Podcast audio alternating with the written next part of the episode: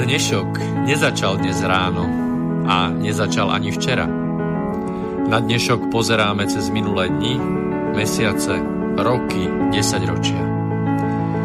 V relácii Inforovnováha hľadáme odpovede na otázky, na otázky, ktoré kladie sám život, najmä ten spoločenský a politický. Dnešok totiž naozaj nezačal dnes ráno.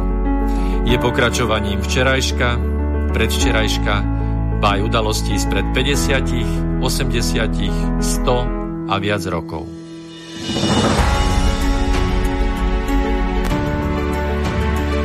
Rovnováhu potrebujeme vždy, všetci a všade. Je preto veľmi podstatné, či sa k nej blížime, alebo sa od nej vzdialujeme. Všetko totiž súvisí so všetkým. Počúvate reláciu Inforovnováha.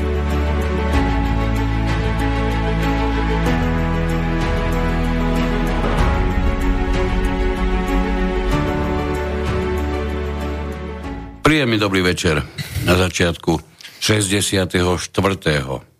pokračovania už stálej relácie alebo dlhodobo stálej relácie Slobodného vysielača Inforovnováha dnes s otázkou alebo s tvrdením a stále je to demokracia, sa môj kolega Peter Luknár Príjemný dobrý večer.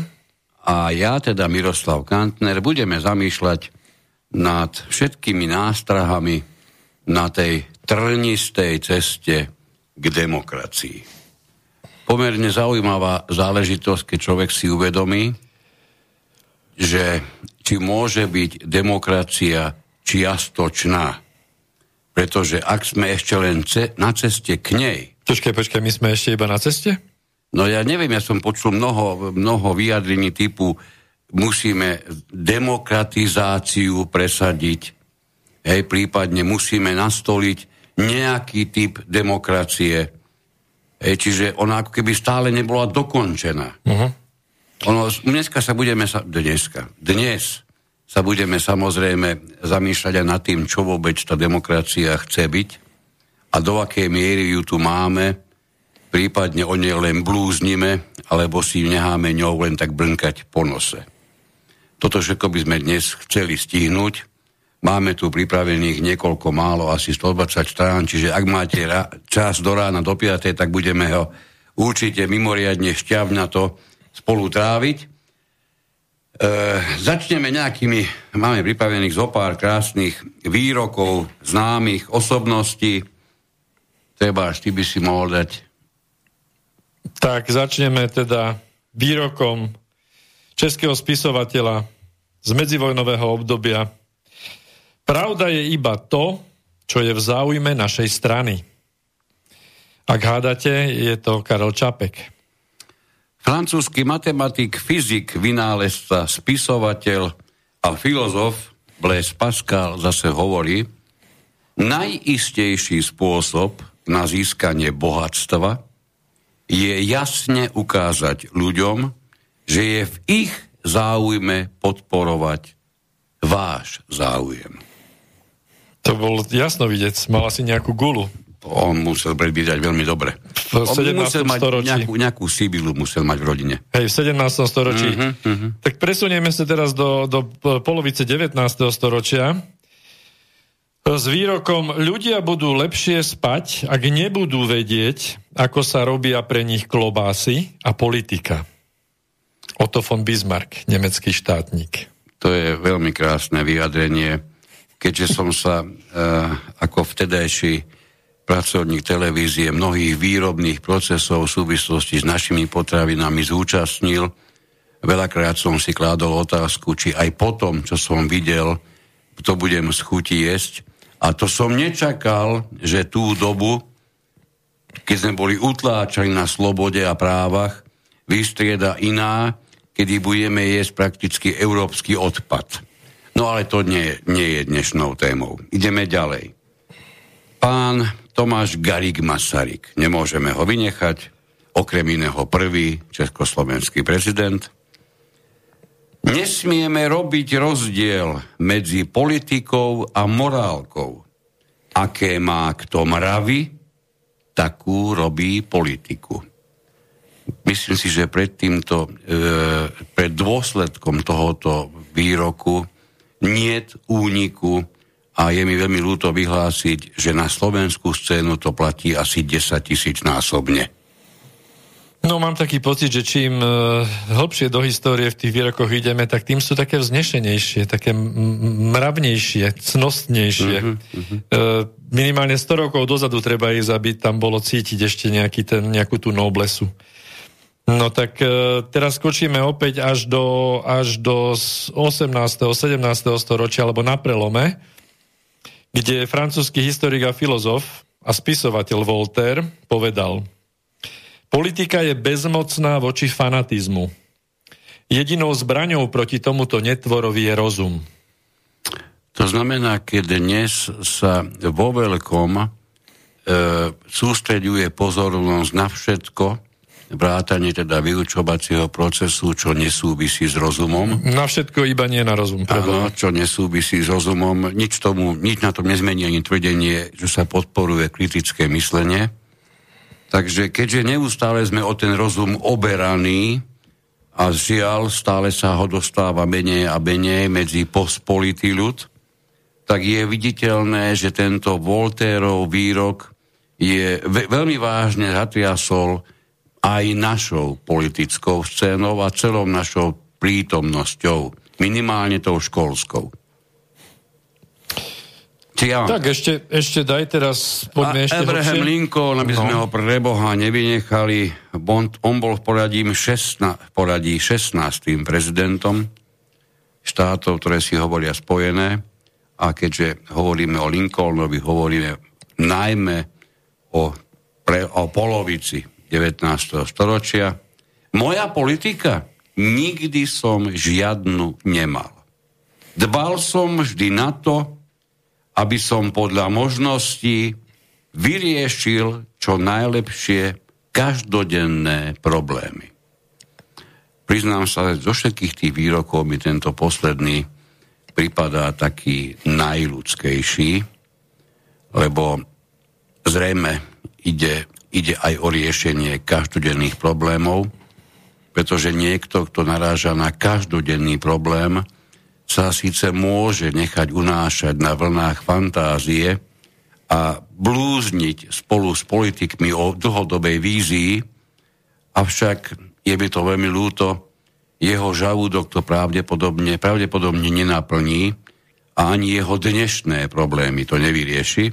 A mám taký neodolateľný pocit, že práve na tento aspekt sa na slovenskej politickej scéne trestu hodne zabúda, lebo keď si, ho, keď si ho budeme pozorne všímať, ono to vyzerá tak, že tu e, starostlivosť o každodenný život e, by, sme, by sme veľmi ťažko dokázali vycizolovať z toho, čo naši politici robia. A tým nemyslím len tých, ktorí zrovna zhodou všetkých okolností a marketingových nástrojov sú pri veslách.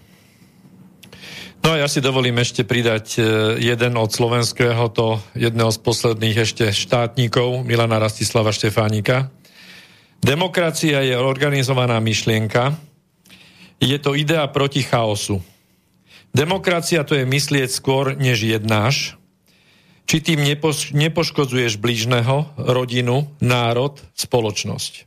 To znamená opanovať svoje vášne, nie rozprávať, ale problémy riešiť aké príznačné pre dnešnú dobu?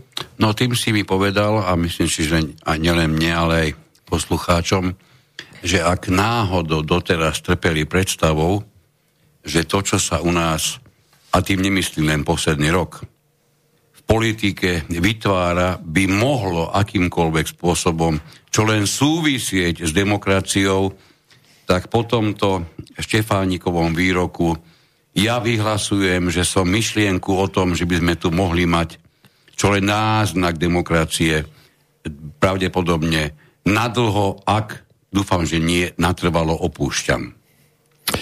Mm, dobre hovoríš, ale ešte by som v každom prípade chcel, že by sme sa zamysleli tak nad takým duchovným slovom trošku, že sme zabrúsili aj do, do svätého písma a v Matúšovi 7, 15 až 20 sú také mimoriadne zaujímavé vety. Chránte sa falošných prorokov, prichádzajú k vám v ovčom rúchu, ale vnútri sú draví vlci.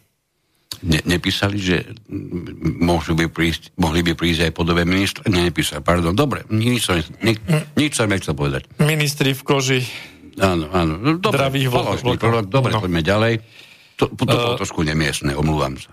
Ospravedlňujem sa. Poznáte ich po ovocí, veď či oberajú strnia hrozná, alebo z bodliakov figy? Ďalej, tak každý dobrý strom rodí dobré ovocie, kým zlý strom rodí zlé ovocie. Dobrý strom nemôže rodiť zlé ovocie a zlý strom nemôže rodiť dobré ovocie. O, aké to jednoduché. Každý strom, ktorý neprináša dobré ovocie, vytnú a hodia do ohňa. Teda po ich ovoci ich poznáte. Veľmi pekný záver e, niečoho, čo sme iba, iba odcitovali. E, ani som si neuvedomil, aký dobrý, akú dobrú bodku to môže urobiť. Lebo pravda je taká, že e, príliš sa sústredujeme, vnímajúc politiku na to, čo je hovorené a ako si nám uniká jadro toho, čo je hovorené. Potom sa vám neraz naozaj stane, že ak, teda neviem, či ešte takým fanúšikom nedelných, o, obedných, obedných debát patríte, ale ak náhodou, tak sa určite pri, prichytíte neraz pri tom, že vám niečo hodinu niekto hovoril, a vy ste po hodine z rôzou zistili, že prakticky nepovedal nič. To je presne ono. Podľa tohoto ovocia ich vieme poznať.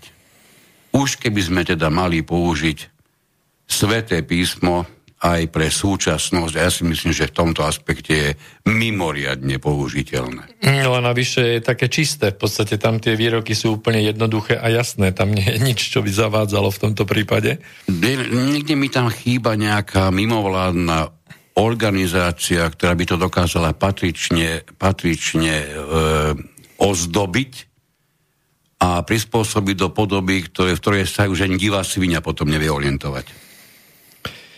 No, ja by som chcel nadviazať na to, čo zaznelo, tým, že mm, určite tí, ktorí nasledujete, tak uh, viete, že sme niekoľkokrát sa snažili edukatívne rozobrať demokraciu ako takú a právny štát, čiže dnes bude niečo, niečo podobné, aj keď trošku na, iným spôsobom. Viete veľmi dobre, že sme ako Slovenská republika uh, prijali od Benátskej komisie taký ten normatív, ako má vyzerať právny štát a s pánom Harabinom sme to aj rozoberali. V zásade bod po bode, keď idete, tak zistíte, že právny štát už e, dávno nemáme. Už mu žiaľ odzvonilo, vôbec to nie je smiešne. No a teraz sa chceme baviť o tom, že ako je to teda s tou demokraciou a s tým e, demokratickým politickým systémom, ktorého súčasťou je aj stranícky systém. Čiže, čiže pôjdeme nejak týmto smerom, pretože zistili sme, že Právny štát v podstate nemáme. Demokracia je na ceste. Právny štát rozoberať nemusíme, on už dávno rozobratý. Tak. Ja neverím v polovičatý právny štát, presne ako neverím, že môže byť polotehotná manželka. Ja zaznamenávam vždy len dva, dva možné stavy. Právny štát je, alebo nie je. Si genderovo bol teraz veľmi nevyvážený manželka polotehotná, áno, musíš ja, povedať... Ja som zabudol, že aj sused môže byť tehotný. Presne tak. Áno, áno, prepašte mi to, naozaj som nemal v úmysle takto uraziť jednu skupinu ľudí. Ja vidím samých polotehotných susedov teraz po roku, áno. čo sme zavretí doma, to by si sa čudoval, koľko polotehotných susedov Ja chodí. vidím zase veľa ľudí s príliš malými vecami na sebe. Vo výťahu som minule stretol takých dvoch, ktorí evidentne už sa do tých vetvíkov, ktorí boli oblečení, dávno nehodili ale nejako si ich zavreli, bolo to mimoriadne smiešné, pretože podobne som vyzeral samozrejme mm. pri nich aj ja. To je taký fenomén, že sa skracuje čas a aj sa v skrini stvrkávajú veci, to no, som zabudol. Oni, nie, tam je jednoznačne kľudné vysvetlenie, ja som ich upokojoval v tom výťahu. Áno, presne to, že tie veci sú nenosené pravidelne, tak sa lebo, lebo nechodíte pravidelne von, tak vám tie umelé vlákna proste, áno, sa vám zbehli, čiže vyriešite to jedine tým, keď si ich budete častejšie obliekať. Áno, sme sa usmiali a pekne demo za nami takmer. Dobre. No. A stvrkli sa nám ale aj tie nariadenia nejako. Sa nevieme do nich zmestiť, aj tie výhlášky. Ja poviem pravdu, že ne, nepýte sa ma pre Boha na, na čokoľvek, čo s nimi súvisí, lebo dobrovoľne sa priznám, že ja ten, túto zmesku idiotín už naozaj vážne odmietam sledovať. Je mi jedno. Čo, kto, kedy, prečo zase vymyslel, zakázal, doniesol, odniesol, sputnik. Nie, mám toho plné zuby. A prosím ťa, ak sa to dá, dnes to ani nespomínajme. Tak my, my pôjdeme iným smerom. V každom prípade pri tomto trošku úsmevnom by sme mohli ešte zostať a e, skúsme sa trošku zamyslieť na tou, na tou cestou k tej demokracii, lebo to ma naozaj e, chytilo za srdce teda táto myšlienka. No lebo... my, musíme, my musíme úplný základ vyriešiť. No. Či sa dá hovoriť o demokracii napríklad na 30%. Ja neviem. Počul si niečo podobné? Ja som, priznal sa, nezachytil som. Demokracia na 90% rovnako doteraz nikde a nikdy neodznela. Čiže o to menej mi potom za, zapada to úsilie o demokratizáciu, lebo to by znamenalo, že demokracia, nie je a my ju chceme dosiahnuť. Alebo toto si vysvetľujem zle. No, v každom prípade si dovolujeme tvrdiť, že, že sme ju dosiahli, napriek tomu, že vo všetkých dokumentoch a vo všetkých vágnych rečiach počúvame, že musíme ju prehlbovať. Čiže musíme byť neustále v demokratizačnom procese. No mne to pripomína niečo ako e, súdruhovia v Moskve boli takisto stále na ceste k, k tomu k tomu komunizmu, ktorý bol niekde v, v diálke. Čiže je, je to také, že sa snažíme blížiť k tomu Ikarovi na, na tú oblohu, k tomu... No a toto mi pripomenulo, že presne napriek tomu, že komunizmus, komunizmus bol v ďalekom nedohľadne, ja som mal ten pocit, keď som, keď som sa na tým, a neraz, som si rôzne materiály tomu čítal, že tým tempom, ako, aké sme nastolili, by sme tak možno v štvrtom tisícročí dospeli do, do prvého dňa, kedy by mohol byť zavedený tento systém, bezstriedný systém, ktorým sa ten komunistický ako hlavní vy, e, dá vyjadriť. E, pretože my sme mali e, socialistický systém, ale s triedami, so skupinami, s rôznorodými skupinami a v žiadnom prípade sme si neboli všetci rovní. A to, čo je tu dnes, o tom sa ani, ani okrajovo nedá baviť. Čiže, čiže e, a presne ako, ako nebol komunizmus a napriek tomu si hovorili komunisti, tak dnes si dovolím prv povedať, že demokracia neexistuje. To ale pánom nebráni hovoriť si demokrati. Ba dokonca máme slovenskú anomáliu, e, skupina, ktorá svojho času bola opozičná, sama seba, lebo kto by ju tak nazval, nazvala demokratická opozícia. A keď by sme toto brali vážne, to by znamenalo, že dnešná opozícia je určite nedemokratická. No dokonca tá minulá opozícia sa delila z dvoch zložiek, si to dobre pamätáme, z tej demokratickej a z tej nedemokratickej. Hej?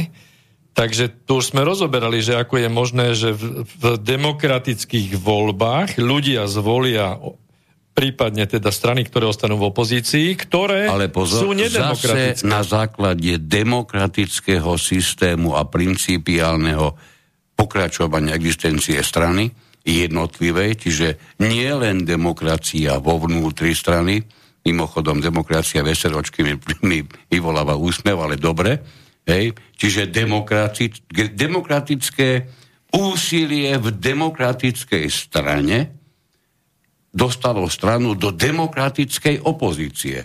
A inú, ktorá postupovala presne tým istým spôsobom, to dostalo do nedemokratickej opozície. Toto by som si niekedy nechal vysvetliť, lebo priznám sa, moje vedomosti sú v tomto smere mimoriadne chatrné. Obávam sa, že toto asi vysvetlenie sa ti ne, ne, nebude ti dané v každom prípade jedno také zaujímavé vyjadrenie sme, sme našli v éteri, že v akej demokracii to žijeme, keď ani vnútrostranické mechanizmy našich strán nie sú veľmi demokratické. Ako potom môžeme očakávať od politikov, že sa budú správať demokraticky, keď o kandidátkach rozhodujú zväčša sami predsedovia? Alebo, alebo konatelia? Áno, pochopiteľne podľa toho, ak, v akom postavení je ten, kto je na čele strany alebo hnutia. Ty si na hnutia zabudol. To je ďalšia krásna anomália. No a ešte si sme zabudli na, na akciové spoločnosti a na SROčky. No, e, dobre. E, v každom prípade dnešnou našou snahou nie je vás ubezpečiť, že demokracia tu nie je. My budeme celý čas vytvárať otázky spolu s vami, budeme na ne klásť, budeme sa na ne snažiť odpovedať a budeme klásť otázky aj vám. A výsledkom toho celého úsilia by malo byť to, že by sme si dnes, krátko pred 5 hodinou rannou, vedeli, alebo mali by, by sme si vedieť povedať, že či tu skutočne demokraciu máme, alebo nám niekto trvalo vytvára ilúziu demokracie. Toto si kladieme za cieľ. Dúfam, že sa nám to podarí. Ak by ste sa chceli k nám pridať, tak nám zavolajte na 0951 485 385. Veľmi pekne vás ale poprosím, volajte tak, aby to vyšlo v takom nejakom normálnom čase, to znamená veľmi zle sa dvíha telefon, keď je 5 minút pred koncom relácie a veľmi zle sa dvíha telefon poslucháčovi, ktorý potrebuje viac ako dve minúty na svoje vyjadrenie. Čiže buďme k sebe tolerantní, my vám veľmi radi priestor vytvoríme a stanovme si taký súkromný limit. Dve minúty a dosť. No a ak by ste chceli niečo len tak napísať a prípadne možno doplniť naše velikánske múdra, ktorými vás tu dnes občasňujeme, tak napíšte na, na e, studio zavináč slobodný vysielač.sk samozrejme bez diakritiky malými písmenami a ako jedno slovo. Studio Zavináč Slobodný vysielač. Pre istotu ešte raz telefónne číslo 0951 485 385. Tak a keďže sme sa zahlbili do, do teórie demokracie a do teórie demokratického systému a systémov vôbec a aj systémov politických strán, tak vám prinášame e, to svetlú myšlienku, že demokratický systém e, má ako jediný e, možný a, a neodňateľný podsystém stranícky systém. Podsystém? Áno, podsystém ako demokratického neod... systému. Áno, jediný a neoddeliteľný. Tieto dve veci proste, pokiaľ sa bavíme Počkaj, o prepáč. demokracii... Ak som to správne pochopil, demokracia nemôže existovať bez politických strán. Tak, presne Á, tak. Dobre, OK. Mhm, no, to je veľká myšlienka. Na túto myšlienku sa pozrieme e, aj prierezom histórie, lebo viete, že my sa to snažíme prepájať, čiže sa dostaneme až, až do 18. storočia postupne. Alebo možno aj naopak. To, aj, aj, aj možno to aj, hodíme naopak. Zrejme ešte aj ďalej. Aj ďalej. No, takže teraz, teraz si Prejdeme materiály, ktoré sme takisto stiahli z éteru, ktoré predstavujú taký dnešný pohľad na náš systém, politický systém a na demokraciu. Autor týchto, týchto myšlienok je politolog, to by mohlo stačiť. Čiže aby no, ste mali predstavu... V každom prípade opäť si povedal nepresne, ako žiaľ Bohu sa ti veľa veľakrát stane. Už som raz ty, taký. Ty si povedal, ty si povedal týchto myšlien, nie to sú tých, autor týchto mimoriadne hlbokých myšlienok. Hlbokých, dobre. Prepáč, lebo som ťa musel doplniť, nakoľko to veľdielo, keby zostalo len takom prostoduchom označení, aké si zvolil, by nedosiahlo tú úroveň, ktorú má dosiahnuť. Tak tá jedna z tých prvých e, mimoriadne hlbokých myšlienok je, že neháňeme politické strany, pretože demokracia ich potrebuje. Mm-hmm. Kým politické strany sa stávajú klubom fanúškov predsedu či rodinných firiem, nezávislí kandidáti sú často fakticky nikomu a ani sebe sa nezodpovedajúcim nástrojom, ako naplniť vlastné politické a ekonomické záujmy. Neviem, či k tomuto, ale, ale k niečomu možno Máme inému. Telefon? Nám zavolal už prvý posluchač. Príjemný dobrý večer. No, príjemný dobrý večer aj vám, Martin, by telefóne. Áno, presne k tomuto volám, pretože ja by som si dovolil nesúhlasiť s tou myšlienkou, že k demokracii patrí politický systém. A vysvetlil by som to tým, že pokiaľ je demokracia vláda ľudu.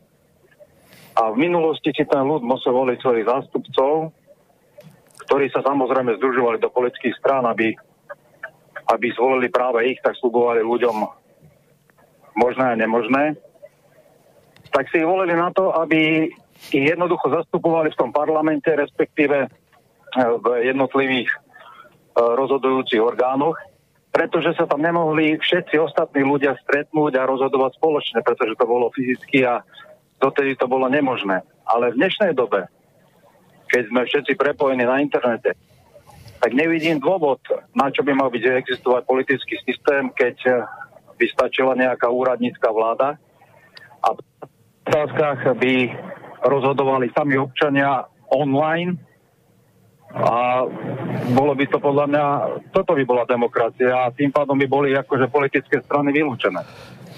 Mm, to by, Aha, to by bolo asi to by bolo asi tak všetko, lebo viete, to je demokracia. Chvíľku, chvíľku mi... Môžeme, ano?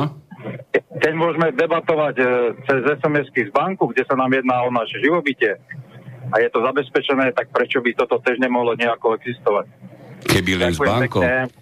Pekný tak, večer. Fajn, skúsime na to zareagovať. Keby sme len s bankou komunikovali, my už dokonca sa necháme a liečiť cez internet. My sme sa dostali veľmi ďaleko za, tú, za tento posledný rok. To, čo nikdy predtým možné nebolo, všetko dnes je možné. Pre obyčajný recept si musel sadnúť medzi kýchajúcich, usoplených, nakazených a všelijakých dočakárne, počkať si, kým ti tá mizerná sestrička konečne otvorí, hej, aby tvoje meno hulákala po celej chodbe No dnes už je situácia iná, už sa to dá cez internet, zrazu. Dobre. No, k tomu, čo ste hovorili. E, niekde v pozadí som cítil také úsilie prakticky zaviesť akúsi obdobu alebo podobu priamej demokracie. E, nič proti tomu, čo ste hovorili, možno tak do 70% vášho obsahu, Nenamietam naopak, ja by som ho naozaj počiarkol a dokonca aj niekoľkonásobne, a predpokladám, že aj Peter. Ale s tou priamou demokraciou ja osobne mám veľmi vážny problém a dúfam, že sa dostaneme k tomu, aby som ho vysvetlil.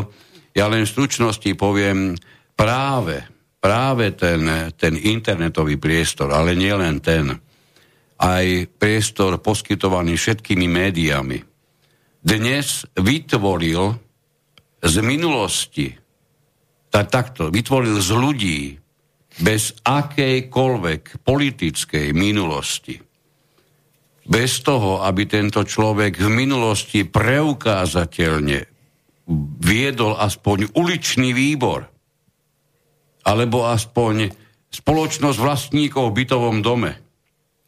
To už nehovorím o akýchkoľvek iných lokálnych, iných, iných úsekoch, trebárs, na, aspoň na okresnom výbore alebo nedaj Boh na kraji, aby sa takýto človek dostal v, prakticky, a teraz nech mi odpustené moje tvrdenie, ale to je proste holý fakt. Pre mňa je to holý fakt.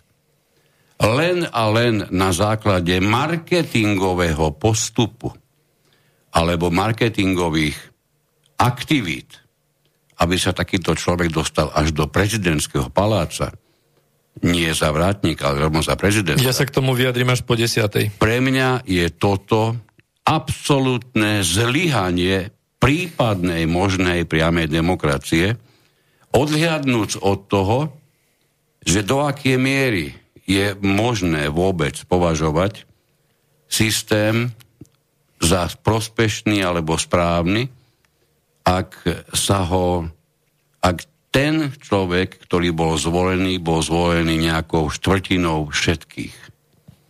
Ej, tam tento princíp mimoriadne vážne zlyhal a ja mám veľkú obavu, že keby v budúcnosti chcel ktorýkoľvek, tentokrát už nie je politik, ale dajme tomu finančník, veľkopodnikateľ, teraz neviem, oligarcha, to je také dobre používané slovo, mimochodom málo kto pozná jeho, jeho význam, tak takýto človek by, jemu by stačilo zaplatiť na zopár, možno že dní, nejaké tie médiá a prostredníctvom priamej demokracie by dokázal dosahovať stavy, ktoré, o ktorých si trúfam vyhlásiť, že dnes tak ľahko dosiahnutelné nie sú. Ja mám naozaj osobný veľký problém s tým, napríklad, a to naozaj hovorím s plnou vážnosťou, aby vodcov napríklad produkovala tzv. ulica. Pretože v minulosti tých vodcov produkovaných ulicou bolo niekoľko. Ja si myslím, že vodcovia sú produkovaní tajnými službami. Oni ich zbudzujú dojem, že sú volení, vytvorení ulicou, samozrejme. Ono stačí to pozadie trošku sledovať, trošku sa do toho problému viac, viac e, vnoriť a z rózov človek zistí, že ani princípy priamej demokracie s vysokou pravdepodobnosťou pri dnešnom štádiu manipulatívnosti, a teraz to musím povedať, odpustite mi to, a zároveň v kombinácii s politickou eh, naivitou, ktorou sa vyznačujú možno, ja neviem, 4 petiny všetkých občanov na Slovensku, tak táto kombinácia podľa môjho názoru by bola priamo vražedná. Takže toto len som chcel k poslucháčovi, ktorý mimochodom zavolal veľmi dobre, tvrdenia veľmi správne, len ten záver mi nesedel. Ja k poslucháčovi len toľko aj k ďalším, že my tieto veci, ktoré nastolil aj tento poslucháč, budeme v podstate rozoberať v tom ďalšom, len si chceme nejak navodiť tú celú tému. Čiže ak budete volať, tak bude lepšie, keď chvíľu počkáte a, a tomu poslucháčovi konkrétnemu, že kolegovi ste zatiaľ dožili, lebo on priamu de- demokraciu moc nemusí. Ale ja, to je širšia téma. Dúfam, že som to vysvetlil, aspoň túto podobu. Ak by sa dala zaviesť bez možnosti manipulácie našimi fantastickými niekoľkými denníkami, myslím, že dvomi, tromi, neviem, tak by to bolo fajn. Akurát, žiaľ Bohu, to sa nedá už dnes ani predstaviť. No ale naši dnešní politruci by ti zase povedali, že e, politruci. média, áno, jasne. médiá sú takisto neoddeliteľnou súča- sú subsystémom nášho politického systému, lebo nesú nám tú šťastnú mm-hmm. hviezdu informácie. Pozor, zase sa milíš, ty musíš hovoriť kompletné výrazy, bo overené informácie. Jedine dvakrát overené. Tak, a ideálne je minimálne trikrát a keď to nevíde, tak aspoň dvakrát. Nie, že by to bolo potrebné. Potrebné je vysvetliť, že bola dvakrát overená.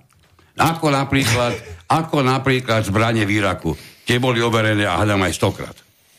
No, tých vecí je množstvo. No, takže teraz sa ponoríme do tých, do tých informácií, ktoré som začal a poviem, že hneď z prvých vied budete cítiť, že toto je pohľad na ten politický, demokratický systém z tej sve, svetlejšej, slnečnejšej liberálnej strany. No, ale ešte sekundu mi daj.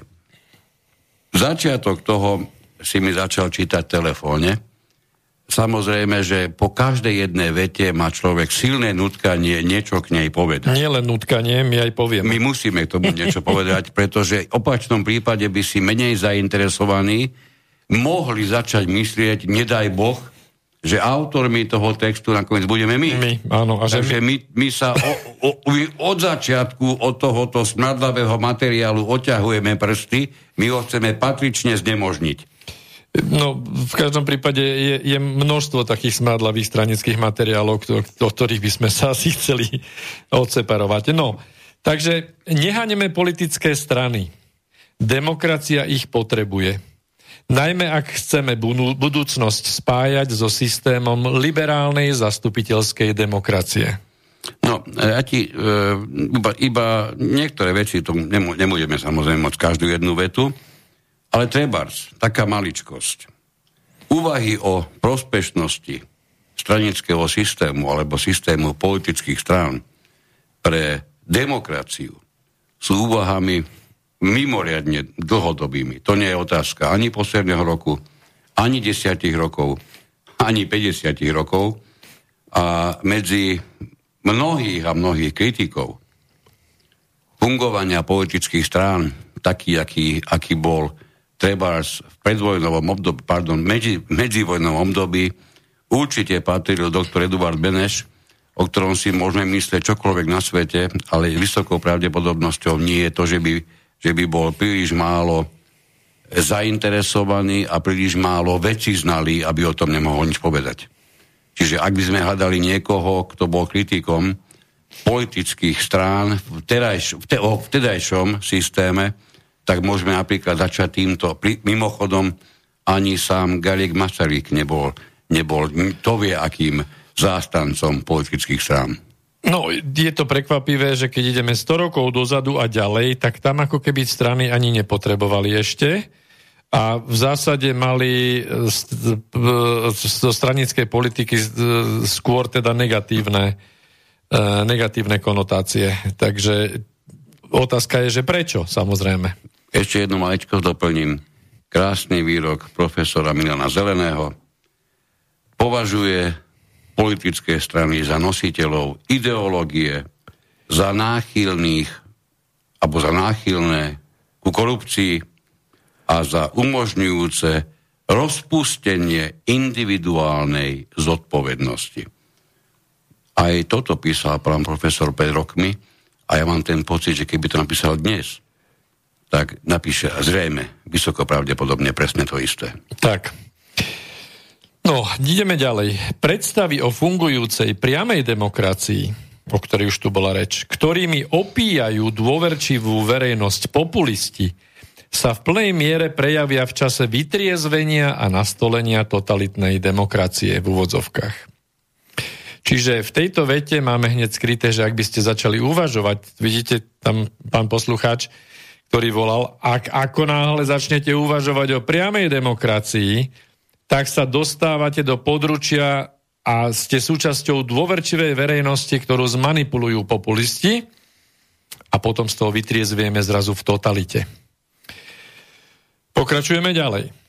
Politické strany na Slovensku trpia viacerými neduhmi tzv. nových demokracií. Transformácia z nedemokratického systému na demokratický sa nepodarila v medziach, ako si ju načrtli lídry novembra 89. Pozostatky Počkej, režimu... Prepač ešte raz. Ako si ju načrtli lídry? Áno. Teraz kto bol tým, tým lídra, tými lídrami? Mm. Oni mali niečo nastoliť, načrtnúť? Ja som videl iba niekoľkých hulákajúcich na, na pódiách, ale že by sme ich mali považovať za lídrov a nositeľov myšlienok, to, to som zatiaľ, niek, niekde som zhavaroval v spomienkach. No tak ale toto sa dá krásne napísať hlavne pre tých, ktorí v tom období nežili. Hej? Takže pre no, našu mladú generáciu. aj s navijakom, to no. je jasné. Pozostatky režimu, ktorý potláčal otvorenosť a pluralizmus, no preferoval rôzne typy korupcie, uprednostňoval rodinkárstvo, klientelizmus a podlizovanie, sa zakorenili aj v politických stranách, ktoré vznikali po novembri 89. Prepač, ako to bolo, že, polit, e, že e, nesmieme robiť rozdiel medzi politikou a morálkou? Áno. Aké má kto mravy, takú robí politiku? No pán Masaryk predvídal, čo my tu budeme mať? Asi tak. Konzumná spoločnosť a politický analfabetizmus Aha. väčšiny populácie spôsobili. Tuto vidíte, ako sa stáva bariéra medzi bežný ľud, medzi tú analfabetickú väčšinu, čiže medzi, to myslí na, myslia nás a vás, hej? lebo to sú politológovia, ktorí sú postavení do pekne krásnych dvoch mantinelov a, a nachytaní do týchto uh, sociologicko-politologických uh, teórií. Hej?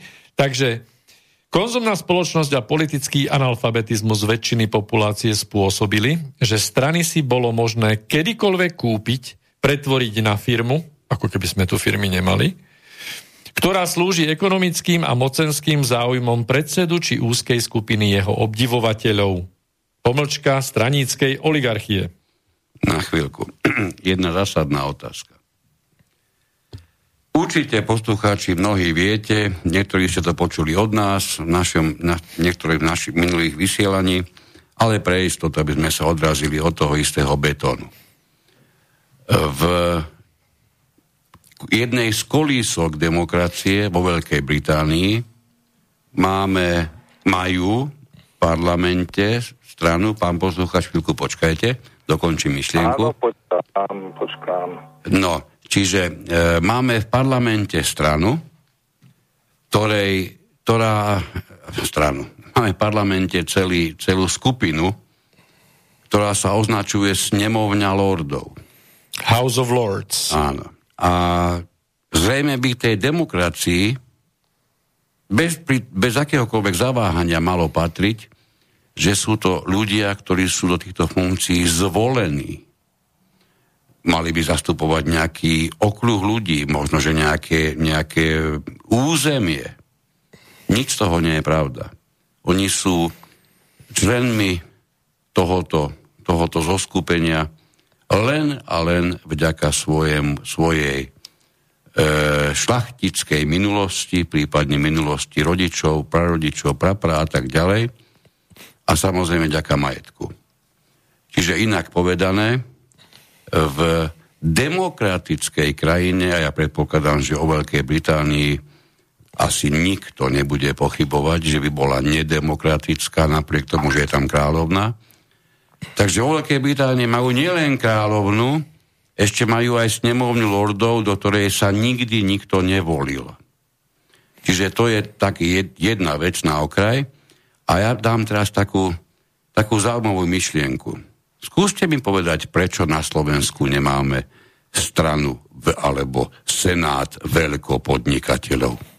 Alebo st- aspoň stranu, už keď nie jednu časť kongresu alebo, alebo parlamentu alebo že strana oligarchov, hej, alebo strana horných 10 tisíc a strana horných tisíc. No, že by sme mali dvojkomorový parlament a v jednej komore by sedeli iba milionári. Že by to bola snemovňa Strana milionárov. milionárov Snemovňa milionárov by Snemovňa, dokonca snemovňa. Skúste si predstaviť, Jako sa, jako, sa, jako sa vám dali to predstaviť? To je bohovská predstava, že? Ale my ich máme rozprašených... Snemovňu milionárov my nemáme.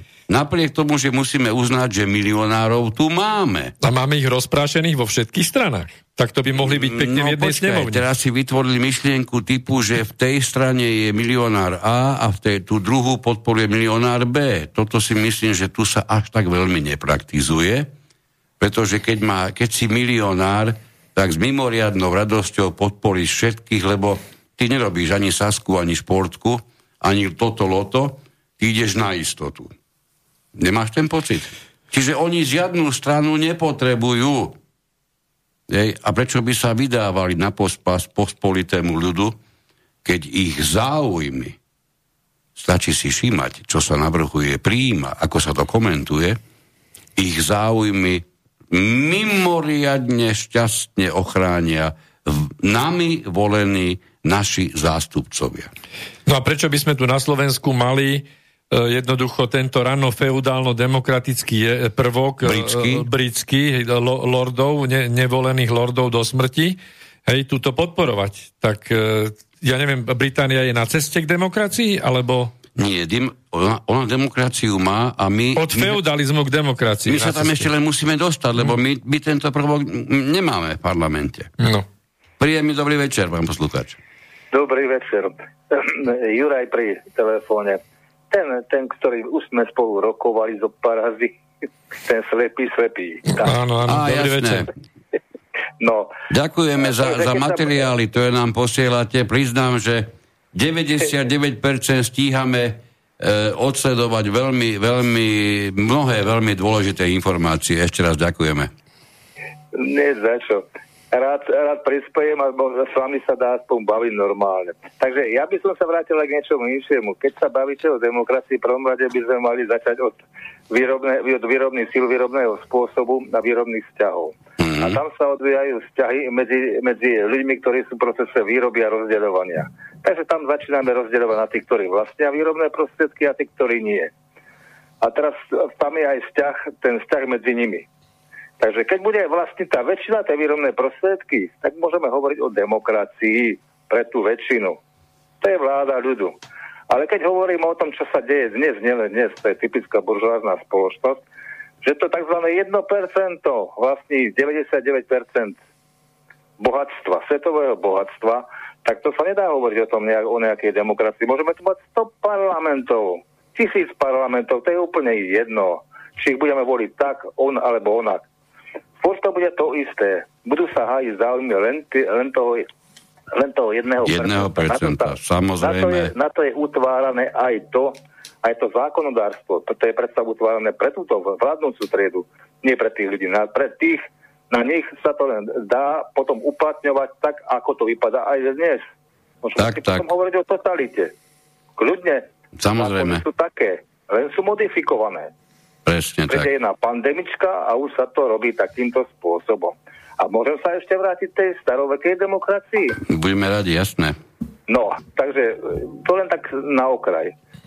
Neviem, stále sa na ňu niekto odvoláva. Nech sa troška pozrú ľudia do, troška do histórie a pozrú si, čo je atenská demokracia. Pre koho bola táto demokracia? Tak, a tak. stále to je. Pre ktorú triedu? Presne. To bola trieda v prvom rade oligarchov, trieda remeselníkov, slobodných občanov, ale nepatrili tam otroci. Presne tak. tak. A nepatrili tam ani ženy. Áno. Takže detská to ani nehovorím. Takže takáto bola staroveká demokracia. Tak čomu sa malo prirovnávať teraz? Alebo tam znova sklzneme? No my sme, my sme toto viackrát v relácii našich už rozobrali, že vlastne uh, je to diskutovateľné, či je to naozaj vždy vláda väčšiny. Je to vždy vláda menšiny a vidíte to aj Áno, na číslach. Vláda, vláda, tí, ktorí vlastne výrobné prostriedky. Mm. O to, tí, tí robia tí si vytvárajú aparát na to, aby, aby mohli uplatňovať túto silu. A preto hovoríme o tejto spoločnosti, že, že to je triedna spoločnosť. Či si to chce niekto pripustiť, alebo nie. Je to samozrejme. Vzťah, vzťah k vlastníctvu výrobných prostriedkov. Tak to je. Či to chcú maskovať nejakou demokraciou bez toho, že tam dajú privlastok buržoázna, ktorá to je, alebo ako to, dalo by sa povedať správne, nazvali kedysi tí tzv. sociálni, prví sociálni demokrati počínali s Marsom a Engelsom, keď hovorili o diktatúre proletariátu. To bola forma proletárskej demokracie. Na to nech sa nezabúda. Ja viem, že zne, strašne zle ten pojem diktatúra. Áno, diktatúra, dá, diktuje väčšina tej menšine. Nie, teraz, teraz je to diktatúra buržoázie a hovoria tomu demokracia. Pán Jura, ja by som si iba jednu vec, kolega už to vyslovil, ale pre istotu, aby sme to takto nejako mohli uzavrieť. E... Dobre, tak vás, tak vás nechom budem počúvať. No. OK, via, však v poriadku. Viackrát ste povedali o vláde väčšiny, dokonca aj... Dobrú, demo... do, dovidenia. Dobrú Áno, ďakujeme. Do počutia. E, aj demokracia je mnohokrát vysvetľovaná ako vláda ľudu, alebo ako vláda väčšiny. A pritom problematické na tom celé je, celom je napokon ten skutočný výsledok, čiže nie to, čo je nám je podsúvané, ale to, čo sa naozaj deje. Ruku na srdce. Toto, čo máme dnes na Slovensku, my ideme vysloviť, že toto chce väčšina Slovenska. Aj vy ste sa zasmiali. Prípadne ste si pritom aj srdičku vyronili, možno, že, pretože to nie je smiešne, aj to doplaču. Je to tak. Čiže ako vidíte, toto je... Nikdy som si nemyslel, že sa tak priblížime k rôznym teóriám o antidemokracii, ako sa to podarilo za posledný rok. A pripisovať to čiste a výhradne iba niečomu, čo nazývajú pandémiou, alebo protipandemiologické opatrenia, by bolo príliš krátkozraké. Tu máte rukolapne dokázané, že demokracia, ak má byť vládou väčšiny, tak tak bude iba popisovaná. V skutočnosti ide o vládu mimoriadne úzkej menšiny. A tu si zase pomôžem jedným z výrokov, máme ich pripravených asi nejakých 1200, tuším, takže máme ich možnosť x použiť. Jonathan Swift, veľmi známy spisovateľ, povedal, strana je šialenstvom v mnohých pre zisk niekoľkých.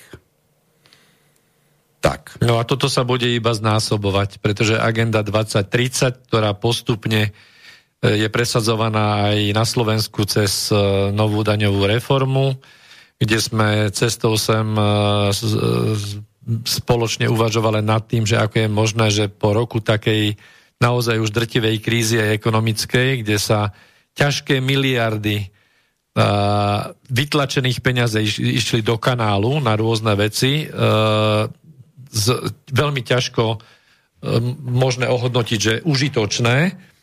Tak ako je možné, že napriek tejto hlbokej ekonomickej kríze, a ktorá bude ešte hĺbšia, je trh s realitami stále, stále na tej trajektórii pomaly ešte rastú no, cien. Nie pomaly. Jedna z najväčších realitiek nie tak dávno, 4-5 dní, uverejnila uverejnila výsledky, že trh, alebo teda ceny bytov v Bratislave opäť stúpli.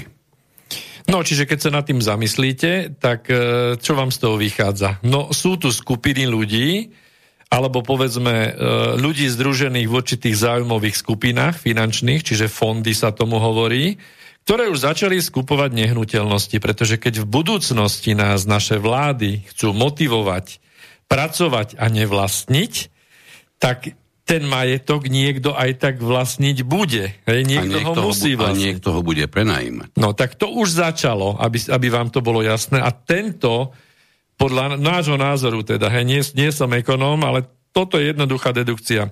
Pokiaľ e, ceny na trhu po roku takto ťažkej krízy, kde, kde bežný človek nerozmýšľa o úvere alebo o kúpe bytu momentálne, tak kto tie byty kupuje? Lebo ak by ich nikto nekupoval, tak ceny pôjdu dole. Ponuka a dopyt, to, to sa nedá nejakým spôsobom ináč riadiť. Hej? To znamená, že jednoznačne je tu už skupovanie nehnuteľností veľkými fondami, takže tá demokracia bude znovu tej, tej užšej menšiny. Hej? Tak. No. Ako vidíte, eh, podarilo sa nám za necelých no, 50 minút spochybní takmer všetko, dokonca aj to, čo si zatiaľ začal čítať. Určite by sme to mohli dokončiť, tam bolo viacero fantastických perličiek, len to sa nedá v kuse toho, musíme, musíme z toho odísť. Dajme si jednu pesničku a, a mohli by sme sa potom vydať po, tom, po tomto materiále ďalej, lebo naozaj je, je, je mimoriadne šťavnatý. Takže dajme si pesničku a po nejakých troch minútkach sa počujeme znovu. Za tiché riekou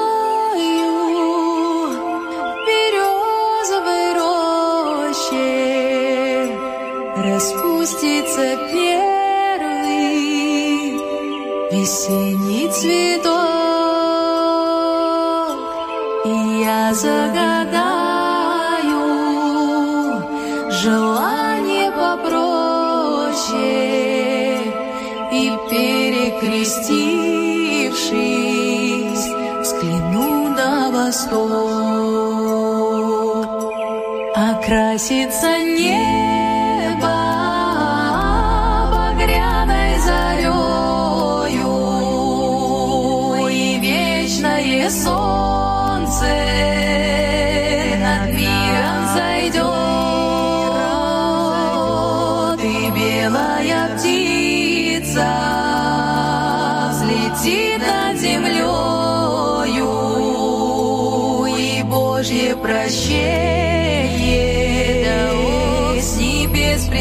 принесет, и белая птица взлетит над землею,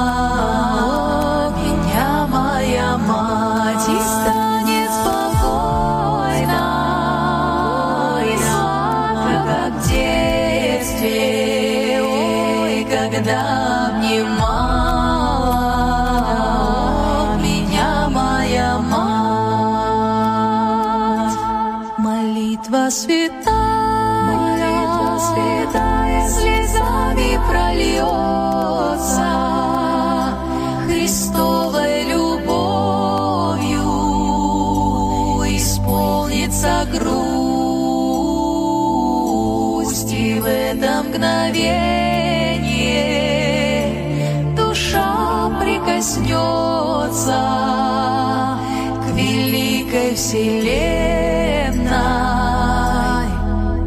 по имени Ру. Znie nás dali koniec, rýchly. E, dúfam, že sa, vám, že sa vám pesnička páčila a že nám nemáte za zlé, že hráme pesničky aj z iného kúta sveta, ako práve z anglického či amerického priestoru, pretože som ja aj, aj Peter o tom hlboko presvedčený, že tých pekných pesničiek je oveľa viac ako spievaných len len týmto jedným anglickým jazykom. No. no pokiaľ by sme my hrali iba tie pesničky z východu, tak by sme ešte zďaleka nestačili vyvážiť, čo máme my Áno. vlastne v logu, Tak. tú prevahu. Chceme vyvážovať, tak trošku aj uvažujeme o tom, že zmeníme trošku repertoár, budeme sa trošku viac chcieť zamerať aj, aj hudobne na to, čo v rádiách bežne neodznie, niekedy sa nám to darí menej, niekedy viac. Tak poďme naspäť tomu zázraku, čo, sme, čo si našiel, lebo to je naozaj, síce smradlavý, ale zázrak. Tak pokračuj v ňom, prosím ťa. Tak pokračujeme. Chcem k tomu povedať toľko, že e, pri tom štúdiu sme zachytili jeden, e, jednu veľmi zaujímavú myšlienku, že rozvoj politických strán e, sa datuje od rozvoja parlamentarizmu. Čiže táto idea, ako keby, neviem ani kde vznikla, ako vznikla, znovu je to niečo ako, že jedno bez druhého nevie existovať. Neviem si predstaviť, že prečo by parlamentarizmus, kde sú navolení zástupcovia v parlamente a vyrokovávajú dobré a lepšie e, varianty pre nás, prečo by, prečo by teda toto malo determinizovať, čiže z tohto by malo vyplývať nejaký vznik a rozvoj politických strán. Ale to je tiež jedna, jeden taký, jedna taká mantra, hej, ktorá... Ja, ja som v spojitosti s týmto, čo hovoríš, začul, alebo zachytil jeden fantastický materiál platený z eurofondov, ktorý nás mal presvedčiť o tom, že e, vďaka politickým stranám sa vieme orientovať v politike. Áno. Hej, je to pre nás jednoduchšie, pretože keby celá politika bolo, bola, vychádzala by iba z jednotlivcov, tak by to bolo pre nás mimoriadne zložité. Ja si nedovolím, alebo teda neodpustím k tomuto jednu základnú otázku. Ak by ste dostali vy, pani Zuzana, alebo vy, pán Pavol, čo nás počúvate tejto chvíli otázku, ktorý e, člen alebo ktorý poslanec parlamentu vás v parlamente zastupuje, tak presne ako vy, ani ja, ani, ani Peter nedokážeme odpovedať. Pretože nás žiadny poslanec nezastupuje. My sme do parlamentu ako cez výťahovú šachtu, teda tí, čo volili, poslali do parlamentu stranu. Ruku na srdce, koľko z tých ľudí na kandidátke ste mali jasno v tom, čo budú chcieť v parlamente robiť. Koľký z nich sa pred nás postavili s tým, že nakoľko budú v parlamente rozhodovať podľa svojho vedomia a svedomia, čiže nie podľa palčekov, ktoré im pán dostal, bude ukazovať, prípadne niektorý iný poslanec, ale v poslednej, dobe pán postal je najviac e, palčekovi. Čiže podľa vedomia a svedomia budú rozhodovať a viete, čo na tom príšerné? Že o ich vedomí a svedomí ste nevedeli ani, že existuje. Prečo? Lebo ste nevedeli ani nič o nich. Napriek tomu, a presne ako si hovoril, prostredníctvom jedného mimoriadne známeho muža z celej kandidátky ste tam poslali kompletne celú stranu. Ak by som mal nazvať toto konanie nejakým spôsobom, tak by som ho musel nazvať jedine nezodpovedným. Pretože vy ste tam poslali ľudí bez toho, aby, aby vám tí ľudia dopredu čo len časť toho, čo tam budú chcieť robiť, ob- oznámili. Ja viem, že to, je, to beriete v tejto chvíli ako výčitku a ja to ako výčitku naozaj myslím. Politika by nemala byť volením menšieho zla. Politika by mala byť niečím, čo je jasné. A jasné máme len v tom, že tá sa tvári niekto ako náš zástupca a nevadí mu pri tom, že nevieme o ňom nič. Ja si myslím, že keby skupina ľudí naozaj zistila, že ktorý ten zástupca zodpovedá, e, pracuje pre, pre tú skupinu ľudí, takže by to možno nemusel ani prežiť. To som teraz tak s nadnesením. No. Čiže majú šťastie, že nevedia, koho zastupujú. Sa, áno, niekomu sa páči ten veliteľ voza, lebo takto sa väčšinou už nezvolí. O volebnom programe sa nebavme jednak, pretože to je naozaj mnohokrát mimoriadne trapné čítanie. Ja sa priznám, že niekoľko tých programov som pred x rokmi prečítal, pred týmito poslednými voľbami ani jeden. Nemám na také blbosti čas. Čiže o volebných programoch sa ho, nedá hovoriť ako o niečom, čo by tie strany zároveň k niečomu zavezovalo, pretože viete, keď sa dostanete do parlamentu ako príprdok koalície, pretože malú, bezvýznamnú stranu, ktorej jediný význam je ten, že bez nej neposkladajú koalíciu, pre mňa je to príprdok, takáto strana, tak takáto strana, musíme si to priznať, môže ísť s najlepšími a najfantastickejšími úmyslami do parlamentu a presne tam dosiahne to, ako som mu nazval. Hej. Na politologických štúdiách toto nazývajú multipartizmus s jednou malou stranou, ktorá vytvára vášku. Uh-huh. To, to, to sa dá použiť v prípade, keď máš viacero, viac menej rovnocenných strán, ktorá ani jedna z nich dokáže zaujať tak. e, takú, také množstvo, aby vytvorila sama vládu. No tak, tak, tak, si, tak si musí nájsť príprdok, aby mohla vládnuť. O tom to hovorím. Ja to, ja to nazývam znešenejšie. V ríši zvierat váška priletí, sadne na tú jednu stranu a preváži to. A v podstate toto, čo si spomínal, Uh, aj tie nejaké praktické myšlienky, keď alebo rady, nebodaj rady, uh, môžeme sa k tomu vyjadriť, tak uh, to je napríklad to, že volíme častokrát mačko psa, že máte tam človeka, budem konkrétny, Pán Beci, ktorý teraz uh, naberá popularitu tým, čo robí v uh, tej svojej obci, aj v rámci liečby COVID-19 a tak ďalej.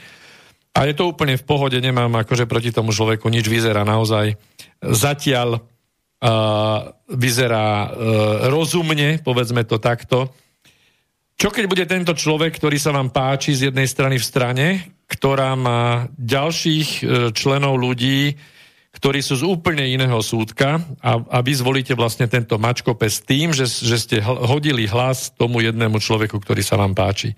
Lebo takto to žiaľ Bohu funguje v tej dnešnej demokracii a v tomto našom dnešnom systéme. Funguje to najmä vďaka tej rozsiahlej politickej neznalosti samotných voličov, žiaľ Bohu.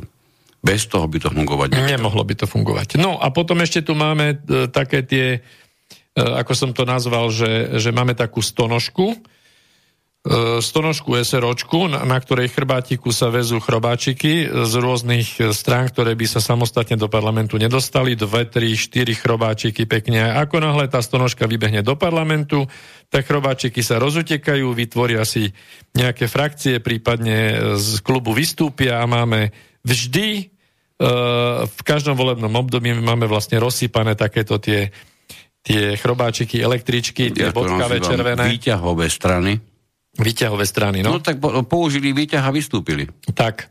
Tak ako, ako akciová spoločnosť SAS urobila výťah pre, pre terajšie Olano a, a mnoho ďalších ľudí, ktorí sú aj v Európskom parlamente. Aj pre OKS. Presne tak. A trvalo... Ktorá, ktorá, by, ktorá by, dovolím si to povedať, pre, neprekročila ani hranicu bezvýznamnosti. No, čiže akciová spoločnosť SAS uh, bola výťahom pre, pre uh, SROčku Olano a SROčka Olano bola výťahom pre množstvo ďalších podstrán a, a substrán a substrátov, E, ktoré vlastne svojím spôsobom kalia vody v, v parlamente. A no, tak sa musím pýtať nahlas, toto je tá demokracia? Zrejme asi áno.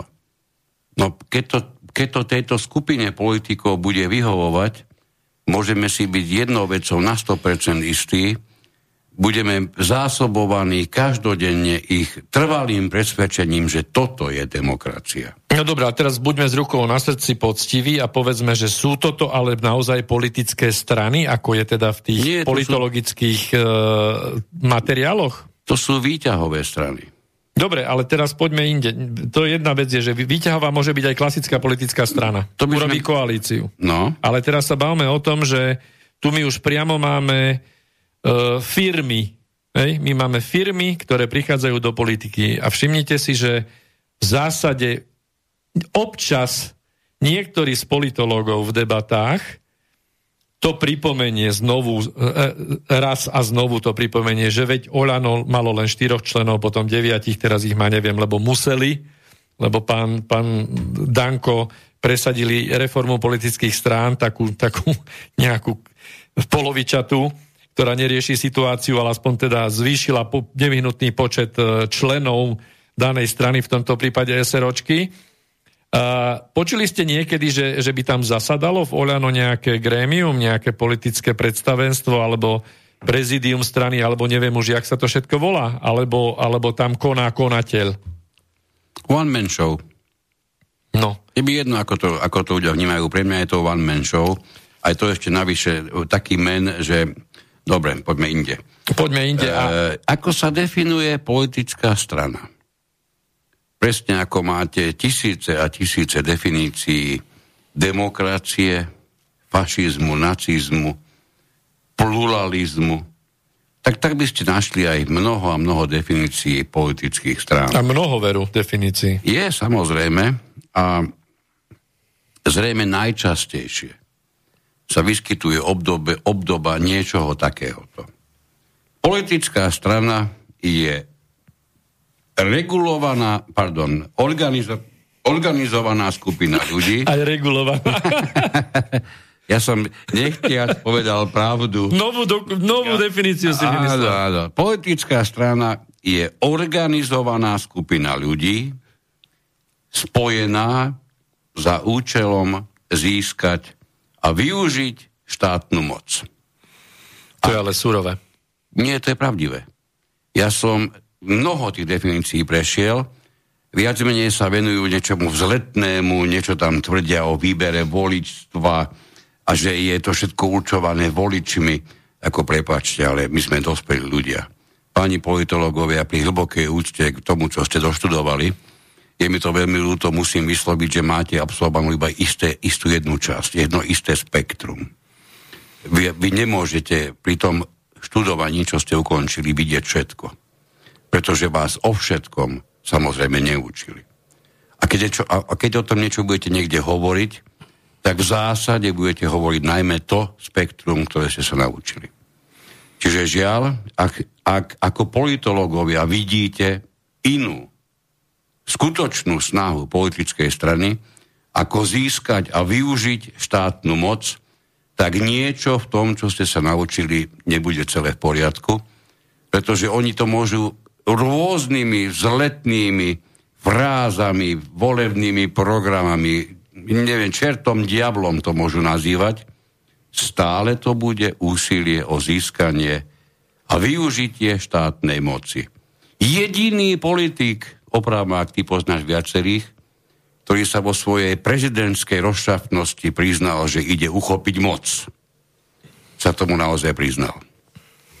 O, všetci ďalší používajú zletné frázy, niektorí hovoria o budovaní demokracie, iní hovoria o sociálnom štáte, ďalší vás budú ubezpečovať, že nikdy v živote pre vás nikto nič toľko neurobil, koľko oni vám môžu nasľubovať.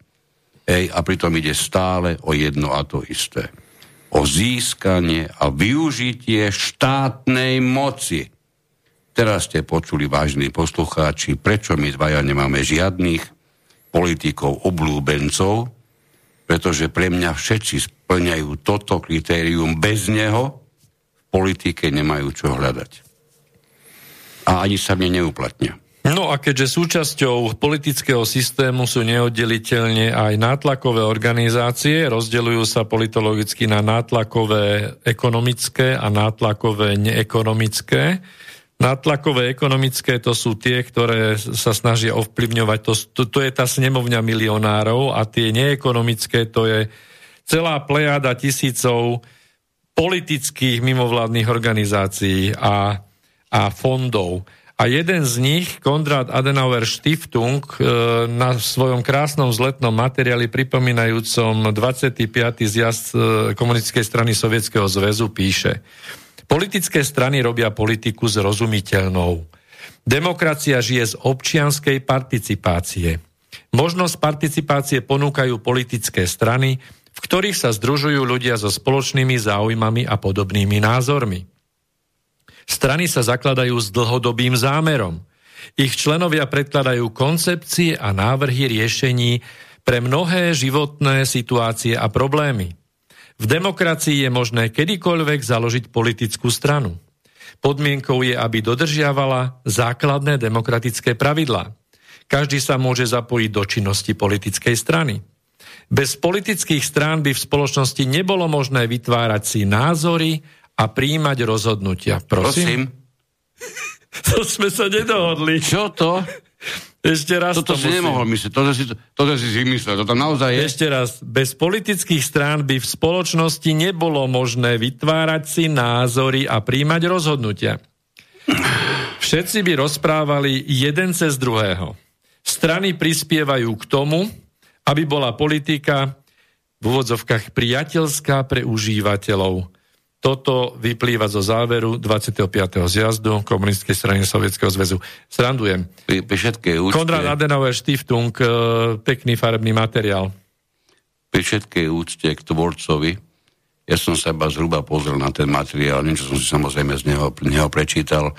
Videl som, že je nie, originále nie je slovenský, je preložený do slovenčiny. V každom prípade gratulujem tejto utopistickej ultrarozprávke, lebo takto vzletne popísať niečo tak strastiplné a strašné, ako je politika a demokracia v nej, na to potrebujete mimoriadnú danosť. V demokracii zastupuje každá politická strana iba istú časť spoločnosti. Vďaka spolodnej, spolo, slobodnej súťaži strán sa stranická demokracia stáva skutočne demokratickou.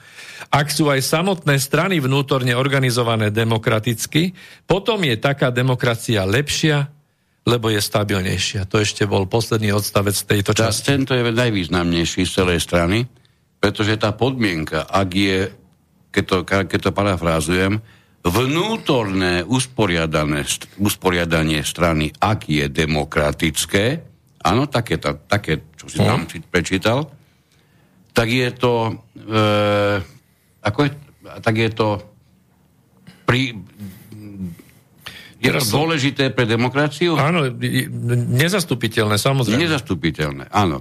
To znamená, že my tým pádom demokraciu definitívne nemáme, pretože skúste mi prosím vás povedať, lebo ja sa môžem naozaj veľmi vážne míliť, e, k ktorej strane cítite takú tú skutočnú vnútornú demokraciu. Naozaj, že nabonok normálne to presiakáva, vy sa pozriete na tú stranu a prvé, čo vás napadne, je demokracia. Ktorá to je? Keď sa pozorne pozriete po tom dnešnom parlamente, a nie len tom dnešnom, tak zistíte, že môžu mleť od rána do večera aj do noci o demokracii, o tej demokracii, ktorú nemajú ani vo vlastných stranách. Presne tak. A tento, tento v, utopický materiál, e, my by sme mali jednoducho prejsť k tomu, k tej francúzskej e, božáznej revolúcii, myslím si, lebo, lebo tam niekde sa asi rodia takéto myšlienky. Má to nejaké premostenie, ale e, ja len prebehnem veľmi narýchlo tých zopár hlavných bodov, ktoré tu sú, tých, tých zamyslení, že prečo je demokracia úspešná, to je jedno. Dôstojnosť človeka je nedotknutelná. Mm-hmm, To, vidíme najmä, to, by- to vidíme najmä dnes. to priame, priamo dnes vidíme, áno, to je krásne. Rozmanitosť prispieva ku spoločnému dobru. Bez rozmanitosti spoločné dobro neexistuje. Dobré Bez rozhodnutie- rozmanitosti. Áno, áno, áno. Holistika, nech sa páči. Dobré rozhodnutia spájajú, Uh-huh. s tým by sa súhlasiť dalo. Politické strany robia politiku zrozumiteľnou, to sme si prečítali celé. Zrozumiteľnou. Práve politické strany. Je, jedine. V Tie neustálom politickom boji, zápase áno. buď o to dostať sa ku koritu, alebo sa pri tom korite udržať, prípadne zaujať lepšie postavenie pri samotnom korite, tak toto robí politiku zrozumiteľnou. Dobre si to teraz No to povedal. gratulujem tvorcovi naozaj, toto je veľká myšlienka. Dobre si to povedal. Otázka je, ako môže tento, tento permanentný boj uh, Prispievať zrozumiteľnosti. prispievať No zrozumiteľnosti mierou. a, a k demokratizácii. No neviem, či k demokratizácii, ale demokracii vyslovene prospieva, ako si prečítal. No, e, pokiaľ sledujete trošičku len politiku a tie každodenné e, tlačovky alebo plačovky, tak e, musíte uznať, že tí politici nemajú naozaj nemajú čas sa starať o naše veci. Prepačte. Oni majú vnútrostranický boj, potom majú medzistranický boj, každú Potom majú- chvíľu majú nejaké Potom voľby. majú boj s, s niektorými odborníkmi, potom majú boj s niektorými vedcami, nie všetkými, s niektorými, potom majú nejakých múdrosráčov, ako sú nazývaní niektorí odborníci. Je tu mraky bojov každodenných, ktorých, a to si priznajme všetci, sa nám podarilo definitívne vykopať hrob pre demokraciu a ešte ho tam z e, lásky plne tú demokraciu e, sotiť a absolútne nechutne ju zahrabať. Máme telefonátik. Príjemný dobrý večer. Dobrý, Juraj opäť. Mhm. Mm-hmm. Nedalo mi to, tak som zase zavolal. Keď ste spomenuli tie naše strany, takže ja by som začal tým, že v podstate strany ani nemáme. Ja hovorím, máme výťahy. No všetci, e, je, jeden, je jedno vlastníctvo, je súkromné vlastníctvo výrobných prostriedkov a každý hájí svoje farby, svoje záujmy, záujmové skupiny. To je všetko, čo hája. Ináč sú to obyčajné spolky a nie strany.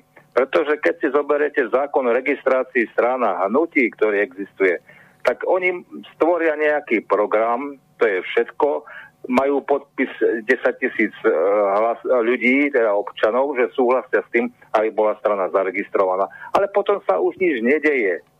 Skutočne to, to čo sa mi- mierne podarilo Dankovi, že sa to rozšírilo troška, to nie sú strany, to, je, to sú spolky. Ja hovorím tak, že spolok chovateľov hadov má viac členov ako tieto naše strany. Keď, keď to, keď to, Toto si osvojím, ak sa ma nenahneváte. To je, to je krásna myšlienka. Povoli, povolujem, povolujem úplne. Takže takto by sa to dalo povedať. Ja som kedysi robil štátnicu zo stranicko-politickej práce. Takže by som povedal tak. Keď niekto hovorí o niektorých stranách, alebo o všetkých týchto stranách, že sú budované na nejakých demokratických princípoch, tak by som ich poslal niekam. Presne tak. Povedané do, do singularity. Takže tam by som ich poslal s kľudným svedomím, pretože aspoň tá komunistická strana bola, bola budovaná podľa zásad demokratického centralizmu a vnútrostranickej demokracie. Dva základné princípy. Že strana sa budovala od zola nahor a bola zodpovedná z dola nahor, z, hora nadol. A podľa toho tak to malo byť budované. Nie vždy sa to darilo a nebolo to. A prijaté rozhodnutia a uznesenia bolo po diskuzii Takže to bola tá vnútrostranická demokracia, ktorá by mala byť presadzovaná aj v týchto spolkoch. Žiaľ Bohu, Pán Juraj, ale tu vás, musím, je. tu vás musím upozorniť, lebo aj vám teraz uniká vysoká podstata celého, celého problému. Vy ste, ja som vytušil z toho, čo ste teraz povedali, ako keby ste netušili, že diskusia prebieha. To by ste Ale určite aká? boli mimoriadne prekvapení, akú bohatú diskusiu dokážu, vie, dokážu viesť politici so svojimi deťmi. Myslím, že by ste boli obrovsky prekvapení, najmä keď ich strihajú. Ja, tak ja, ja aj takto. Aha, dobre, dobre, dobre, dobre, tak to je krásne ináč. No, a teraz k nášmu volebnému zákonu ešte to mi nedalo. Toto nedá iba vám, zákonu- to, to nie ste sám, Tri- no. tri- 333 z roku 2004. Takže ináč vychádza síce z ústavy, ale má to jeden, jeden, jeden problém. Podľa volebného zákona volíme e, strany a hnutia. Ale v ústave už máme zodpovednosť poslancov. Presne Nejak sa tak. To, nejak sa to nezhoduje. Ja Tak, som dávno tak. na to poukazoval.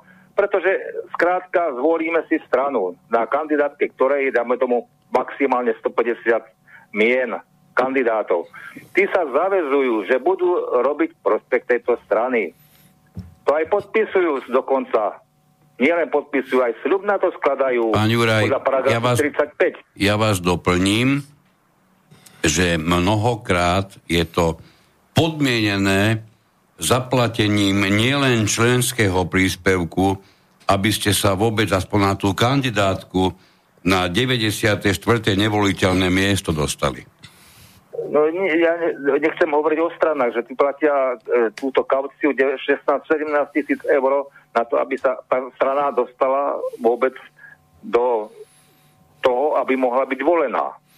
A to nemáte? Tak. Lebo tuto ten Adenauer Stiftung nám hovorí, že každý môže založiť stranu. A vy nemáte Áno, 17 môže. tisíc? Tak založiť môže, ale do parlamentu sa nedostane. Ale to je Tak. tak, demokratické, že musí mať peniaze na to. No. A tu sme už kúsok pred jednou témou, tu sme chceli ešte začať. E, No. e, a to sa týka toho, že my máme určité podmienky, ako sa dostanete vôbec do parlamentu ako, ako, ako strana. U nás sú to 5% pre, pre stranu alebo 7% pre koalíciu. Pre dvoj, dvojkoalíciu. Ja neviem, ja neviem, e, pravodcovia demokracie, ako by sa na toto pozreli, pretože nech mi je to odpustené, ja tam nedokážem nájsť demokratické absolútne nič.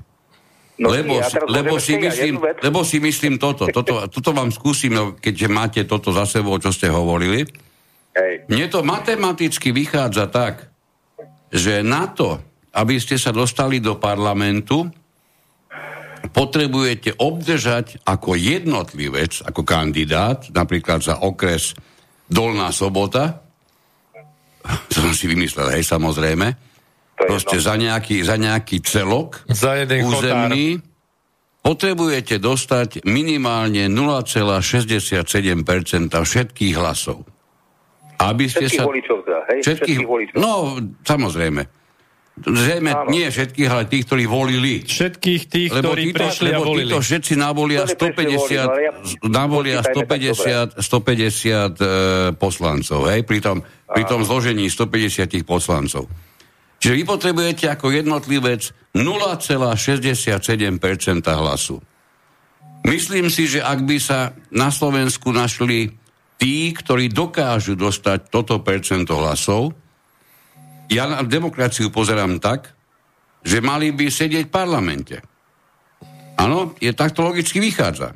A tí, čo toto percento nedosiahli, sa tam nemajú ako žiadnym výťahom dostať iba ako návšteva.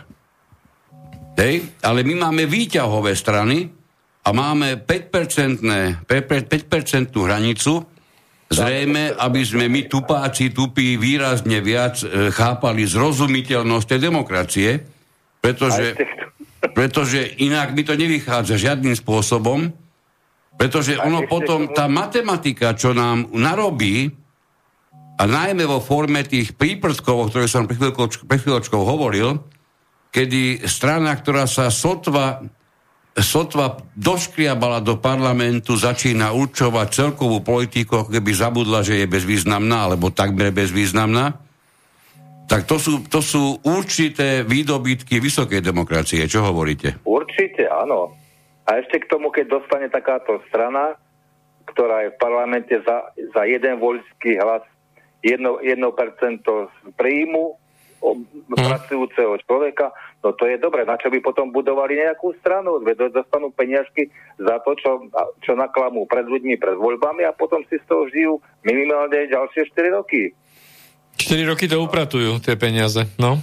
Áno, pre, pre seba, to, to je pravda. No, tá, No vy si neviete vôbec predstaviť, aký je to obrovský problém a kus odpovednosti. A zase to zľahčujete veľmi. Strašné. Aj tí, ktorí majú len 3%, 3% aj tí... Viete, čo to je rozdeliť, rozdeliť no. trapných 7 miliónov? To je strašné. To vôbec nie je žiadna ľahká úloha, vy to všetko zľahčujete. No veď ja sa čudujem... aj Počkajte, takému aby som to že- doplnil, vy to musíte urobiť demokraticky. Veď stále tam máme tú demokraciu. Preto hovorím, že máte s tým problém. Áno. Tá zástierka demokracie, to je krásna vec. No aby sme, tie, aby sme chápali tie počty, ako sme k tomu došli, to je 100% všetkých tých, ktorí volili, vydelíme 150 kreslami v parlamente Samozrejme. a z toho vyšlo 0,67% No, na jedno kreslo. to je zaokrúhlené. 0,666, no. No. Uh, ale táto matematika krásna nám vždy dáva výsledok, že ak t- takmer akákoľvek posledná koalícia, ktorú sme tu mali, tak mala menej ako polovicu všetkých hlasov percentuálne. Áno, čiže máme v zásade vždy menšinové koalície, napriek tomu, že majú... Nakoniec. Počúvate ma, chlapci, nakoniec to nie je podstatné. Veď si zoberte, sú zvolené e, strany, ale keď, e, ako ste už spomenuli, stane sa nám to, že zrazu máme nezaradených poslancov. Ja som nevidel ani v ústave, ani vo voľnom zákone žiaden pojem nezaradený poslanec. Ako vznikol, kedy vznikol, no kedy to nájdeme. Ale ako a prečo, to neviem. A koho vlastne zastupuje taký nezaradený poslanec? Vynikajúca otázka. Ináč, v paragrafe 18, tam je, to, tam je to povedané, že ľudia, tí, ktorí odídu zo strany, alebo sú vyhodení, alebo sami dobrovoľne odídu, nemajú čo robiť v parlamente, sú nahradení ďalšími poradí. Ľudskoprávni Toto? okamžite, okamžite nabehnú a vám povedia, že, že právo toho, teda ten mandát, ktorý získali, nezískali za stranu, ale to je mandát od ľudí, takže nemôžu opustiť parlament. Ale prečo to robia? Lebo toto je najľahšie kúpiteľný odštiepok z nejakého celku. Pán, ale- ale toto, čo ste povedali- čo.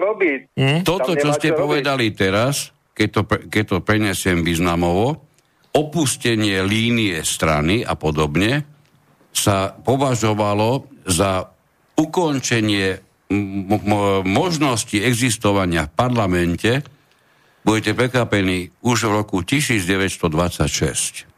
Ale veď jasné, že keď sa volí strana, tak, tak je, musí hájiť politiku strany, s ktorou išla do volieb. Na to je tam tá strana. A nie je to, keď bude volený ako, ako samostatný poslanec väčšinovým princípom, tak áno, tak potom, ale je zodpovedný za sa svojmu voličovi a mal by byť priamo, mať, mať byť odvolateľný, ale žiaľ Bohu, taký pojem nepoznáme na No, volebnom zákone. Takýto pojem poznajú v Amerike, tzv. recall, že môžu byť odvolaní. Hej, to, a toto je zaujímavé, že ja, ja hovorím, ja by som kľudne nechal mandát Úravne. poslancom i treba v komunálnej politike, kľudne na celý život nech ho má, ale do bodu, pokiaľ vykonáva to, čo vykonávať slúbil a to, čo vykonávať má, pokiaľ to nebude vykonávať, tak môže byť odvo- mal by byť odvolateľný. Toto je jediná Áno, cesta. Presne, presne Jeden jediný problém je s týmto spojený, že máš politiku na úrovni obcí, hej, alebo teda miest, potom máš politiku na úrovni krajov, Áno. máš politiku parlamentnú, máš politiku vlády a máš tu politiku Európsku. európsku, to ani nebudem hovoriť. Hej, zatiaľ. máš tu 5 úrovní Európy, eh, máš 5 úrovní politiky a prepáč, teraz čo, teraz čo poviem, ja chcem prvýkrát v živote stretnúť toho politológa, ktorý má toto všetko zmáknuté. Nie z minulosti, teraz v súčasnosti. Všetko to je schopný sledovať. Nech mi je to Ten odpustené. Takýto jedinec medzi nami nežije žiaden. No lebo teraz žijeme, žijeme obdobie nepolitickej politiky, teraz si Je takto. nepostrehol. Dobre, pán Juraj, ďakujem veľmi alebo pekne. Politické nepolitiky. Alebo politické nepolitiky. Alebo politické nepolitiky. tak. Presne tak. Ďakujeme. Dobre, majte sa. Ešte Aj raz vy. dobrú noc. Ďakujeme do počutia. No, No, ďalej v tom celom materiáli, o ktorého neustále utekáme, sa hovorí o tom, ako nezávislí kandidáti sú neuveriteľný nešvár. Čiže v ostatnom čase sa v úvodzovkách v bývalom Československu rozmohol taký nešvar, ktorý podrýva základy liberálnej demokracie. Si všimnite, že už inú ani nemáme, máme iba liberálnu. Odmietanie politických strán, no vychádzame z materiálu, nie, na, na to, že sme mali liberálnu demokraciu, by to takto muselo byť definované v ústave. Ale to sme už viackrát sa s, s, s týmto pasovali, s touto ideou, že kedy sa to stalo, že my sme liberálna demokracia a neprišli sme k ničomu. Lebo neviem, či vieš sa dopátrať k bodu, kedy sa to stalo, lebo žiadna verejná diskusia o tom nebola, nikde to nie je poznačené, ale všade od, z úst všetkých politológií, z médií, e, novinárov a samozrejme aj politikov jediné, o čom točia je liberálna demokracia. No. To je presne, e, nebudeš predsa spochybňovať sám seba. Čiže keď si, keď si príslušník alebo prísluhovač alebo inak, mani, inak e, manipulovaný, motivovaný na náklonosť takýmto zoskupeniam prvkom a, a útvarom a nešvárom, ako je liberálna demokracia, tak predsa nebudeš o nej hovoriť nič negatívne. No, a už vôbec nie je to, ako bola prijatá. Ona tu je a má tu byť a hotovo. Uh, tak, uh, odmietanie politických strán a ich obviňovanie z prehreškov voči etike, ako by auto nieslo vinu za dopravnú nehodu, ktorú spôsobil opitý vodič, sú navidomoči zjavné v čase komunálnych a regionálnych volieb. Vtedy sa občanom pravidelne ponúkajú mačky vo vreci v úvodzovkách v podobe tzv. nezávislých kandidátov. Čiže tu vidíte akýkoľvek posun na tej politickej scéne, kde by mali kandidovať nejaký, ale naozaj teraz sa bavíme o nezávislých, nie o bývalých straníkoch nejakých, alebo takých, čo sú iba, iba nie sú členmi strany, ale sú v tom istom košiari zaujímavom a iba hrajú túto hru na nezávislosť, ale naozaj nich. Ako sa snažia absolútne vytesniť niečo takéto z politiky. Lebo hovorí o tom aj, treba Petr Pithard hovorí, že je to živý prejav antipolitiky, ktorá podrýva základy zastupiteľskej demokracie. Dá sa hovoriť o, o liberálnej demokracii ako o ideológii? Mm, nie, že dá sa hovoriť. Nepýtam Ona sa, je ideológiou, podľa Lebo mňa. prečítam, prečítam ti ustanovenie prvého oddielu, prvej hlavy Ústavy Slovenskej republiky. V článku 1, v odseku 1 je napísané. Slovenská republika je zvrchovaný demokratický a právny štát. Neviaže sa na nejakú ideológiu ani náboženstvo. Ja si myslím, že týmto základným ustanovením z ústavy som povedal všetko, čo by sa malo viazať na našu podriadenosť liberálnej demokracii, pretože naša podriadenosť, už keby sme vykladali ústavu, sa viaže k demokracii. Podriadenosť. My, sa, my sme demokratický štát.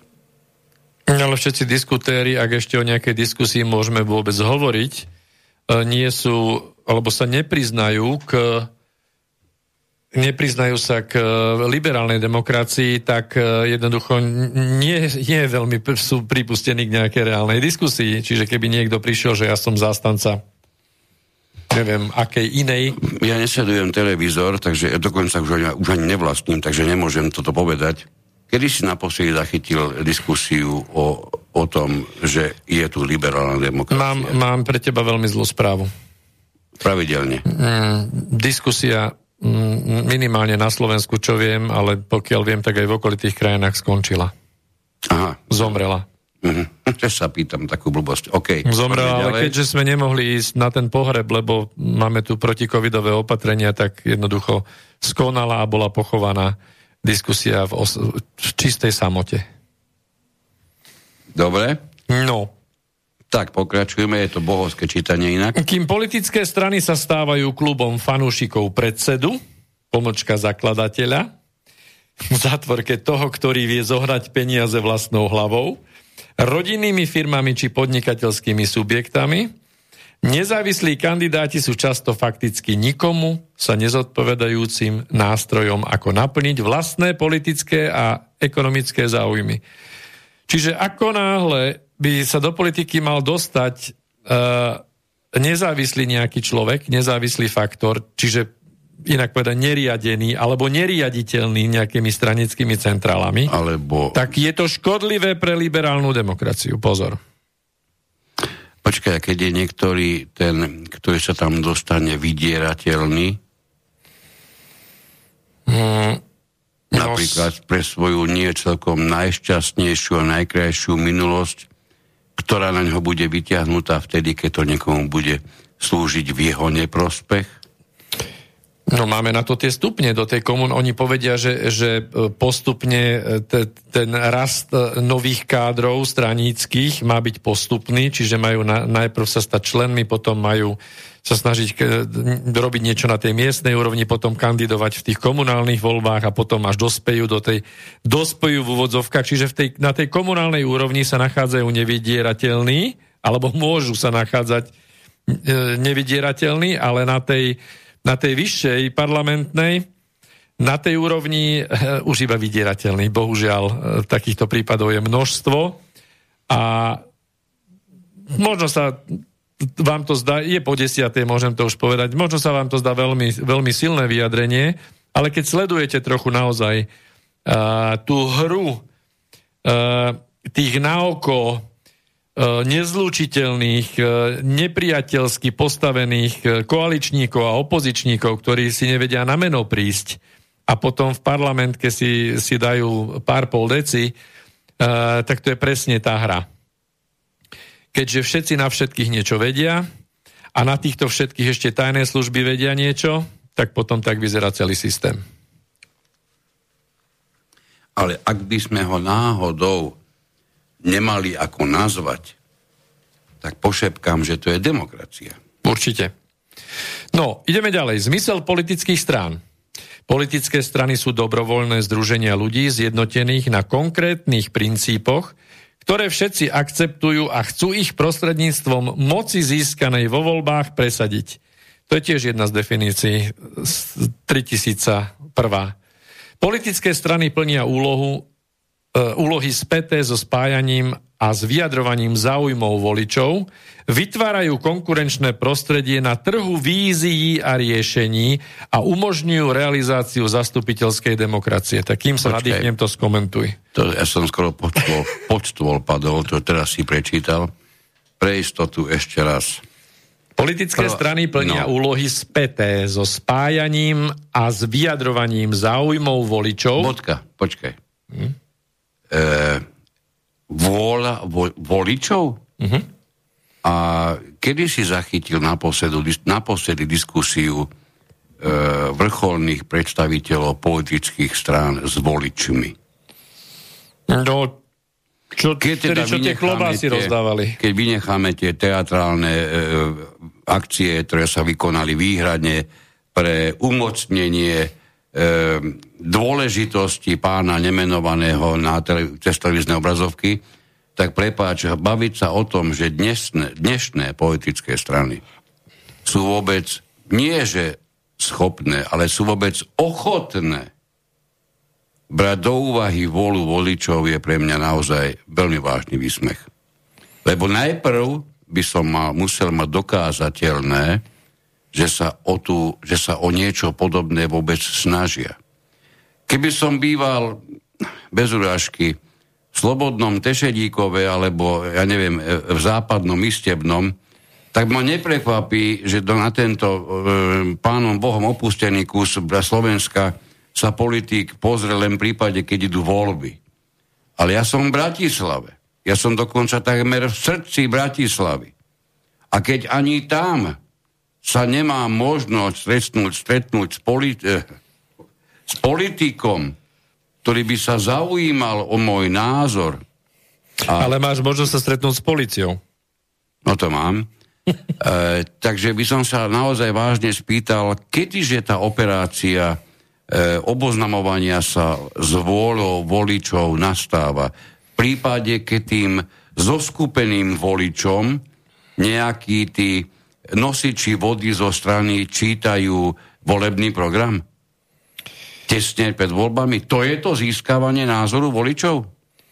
No tak e, v normálne bežnej diskusii, ktorá prebehne politická v mnohých médiách sobotu a nedelu, do ktorých môžu občania a voliči e, voľne telefonovať a klásť otázky našim politikom a moderátorom, či to som sa nejako teraz zamotal, že? No to, to, toho môžeš hovoriť ako tak o reláciách na našom vysielači a možno, že niekoľkých iných tak ale ja teraz chcem povedať, že... nezávislých médiách, ale toto nemôžeš hovoriť o televízii. No ale ty si musíš pamätať, že za toho nenávidenia hodného socializmu boli relácie, do ktorých normálne sa naživo telefonovalo. Ale nie som si istý, či s politikmi. Nie si si istý, či s politikmi. Nie, politik sa tam nikdy neposadil.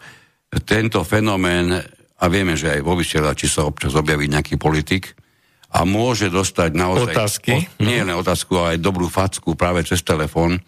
To sa naozaj mimo, mimo vysielania dvoch nezávislých alebo možno, že ne, ešte niekoho, nejaké ďalšieho média na Slovensku e, prakticky naozaj do, do, dovtedy a mimo nás prakticky vôbec nedieje. Nedieje. No, pokročme ďalej v tej vete, lebo tu ďalej tá veta pokračuje, že politické strany, áno. zoberiem to, áno, vytvárajú konkurenčné prostredie na trhu vízií a riešení. Počkaj. Trh vízií a riešení. Trh. Áno, to je, sme tržná ekonomika, tak aj, aj s víziami my, my tržíme, áno. Prosím. Aj, aj tržné riešenia my ponúkame, lebo my sme tržné, tržná ekonomika, ja to z toho no, musím vyplývať. Myslím si, že toto nevyplýva z toho. Mm pretože toto evidentne hovorí o trhu, skoro som povedal slovenské slovo, na ktorom sa vyskytuje obrovské množstvo nápadov, riešenia, čoho to ešte? Vízií a riešení. Vízií, vízií a, a jasné. No. A, a tento trh vízií a riešení nám umožňuje realizáciu zastupiteľskej demokracie.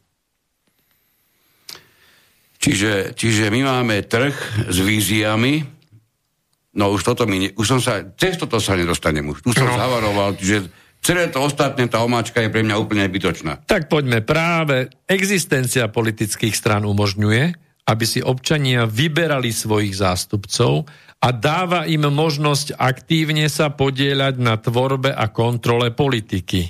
Prosím, kontrole? Vážení občania, spoluobčania, ministri, kedy ste naposledy mali možnosť vykonať kontrolu politiku, politika alebo politiky? Vážení občania, všetci, ktorí chcete kontrolovať politikov, dostavte sa súdrovi Žinčicovi. Áno, prihláste sa u pána Žinčicu, tak. ako aj tí, ktorí ste ešte neboli ministrami. No. no. Poďme ďalej. Žiaľ, kľúčovým omylom ponovembrovej transformácie bolo presadzovanie tzv. nepolitickej politiky, už sme tu, a s ňou verejné byľagovanie strán a členstva v politických stranách. Tým sa v podstate otvoril priestor na sprivatizovanie, v zátvorke nieraz vykradnutie politických strán a tým aj demokracie. Petr Pidhar na tú dobu spomína, priama veta, bolo to priamo proti duchu aj logike parlamentnej demokracie. A potom sa nedívme, ako dnes vyzerajú politické strany. E, tomuto pánovi to vtedy ako prekážalo? Lebo ja som to vtedy ešte hodne vnímal a sledoval, ale o tom, že mu to prekážalo, som vtedy nezachytil nič. Je mu to ex post prekáža. Ex post, áno, mm-hmm. lebo toto sú také z 2016. Mm-hmm, vyjadrenia. Výborne. Navzdory kardinálnemu prešľapu, ktorý zapríčinil, že počas 30, 30 rokov demokracie sa na Slovensku vytvorili strany jedného muža a jednej myšlienky, je nebezpečné podľahnúť lžiam demagógov, volajúcich po v úvodzovkách zrušení politických strán. Čiže to, teraz to bola veta aj proti tebe a proti mne, lebo to tak vyzerá, že my si myslíme, že by sme sa vedeli zaobísť bez nie, politických strán. Nie, ja vôbec nehovorím o zrušení politických strán, ani, za to, ani, ani žiadnym spôsobom nič tomu aktívne nevykonávam. Ja hovorím o správnom zaradení dôležitosti a existencie politických strán, pretože toto, túto komédiu, čo nám tu vytvárajú, to by praodcovia politiky zrejme asi upadli do komy od smiechu, keby si mali predstaviť, že toto je to, čo kedy si začínali, s predstavou, aká bude politika. Lebo toto je, toto je jedna mimoriadne nevkusná komédia, ktorú niektorí nadšenci môžu nazývať politikou. Dobre, ale politické strany v minulosti, keď ideme 150 rokov dozadu, v podstate neboli. Ktorá bola najstaršia strana vzniknutá? Demokratická strana v Spojených štátoch je úplne najstaršia, ktorú paradoxne zakladali republikáni. Hej, v podstate áno, tam je viac takých vecí, že čo robili republikáni a potom si to privlastnili demokrati. No tak toto je paradox, hej? čiže najstaršia strana, strana vznikla v Spojených štátoch amerických. Nebol by som to uhádol, bol by som typal možno Veľkú Britániu.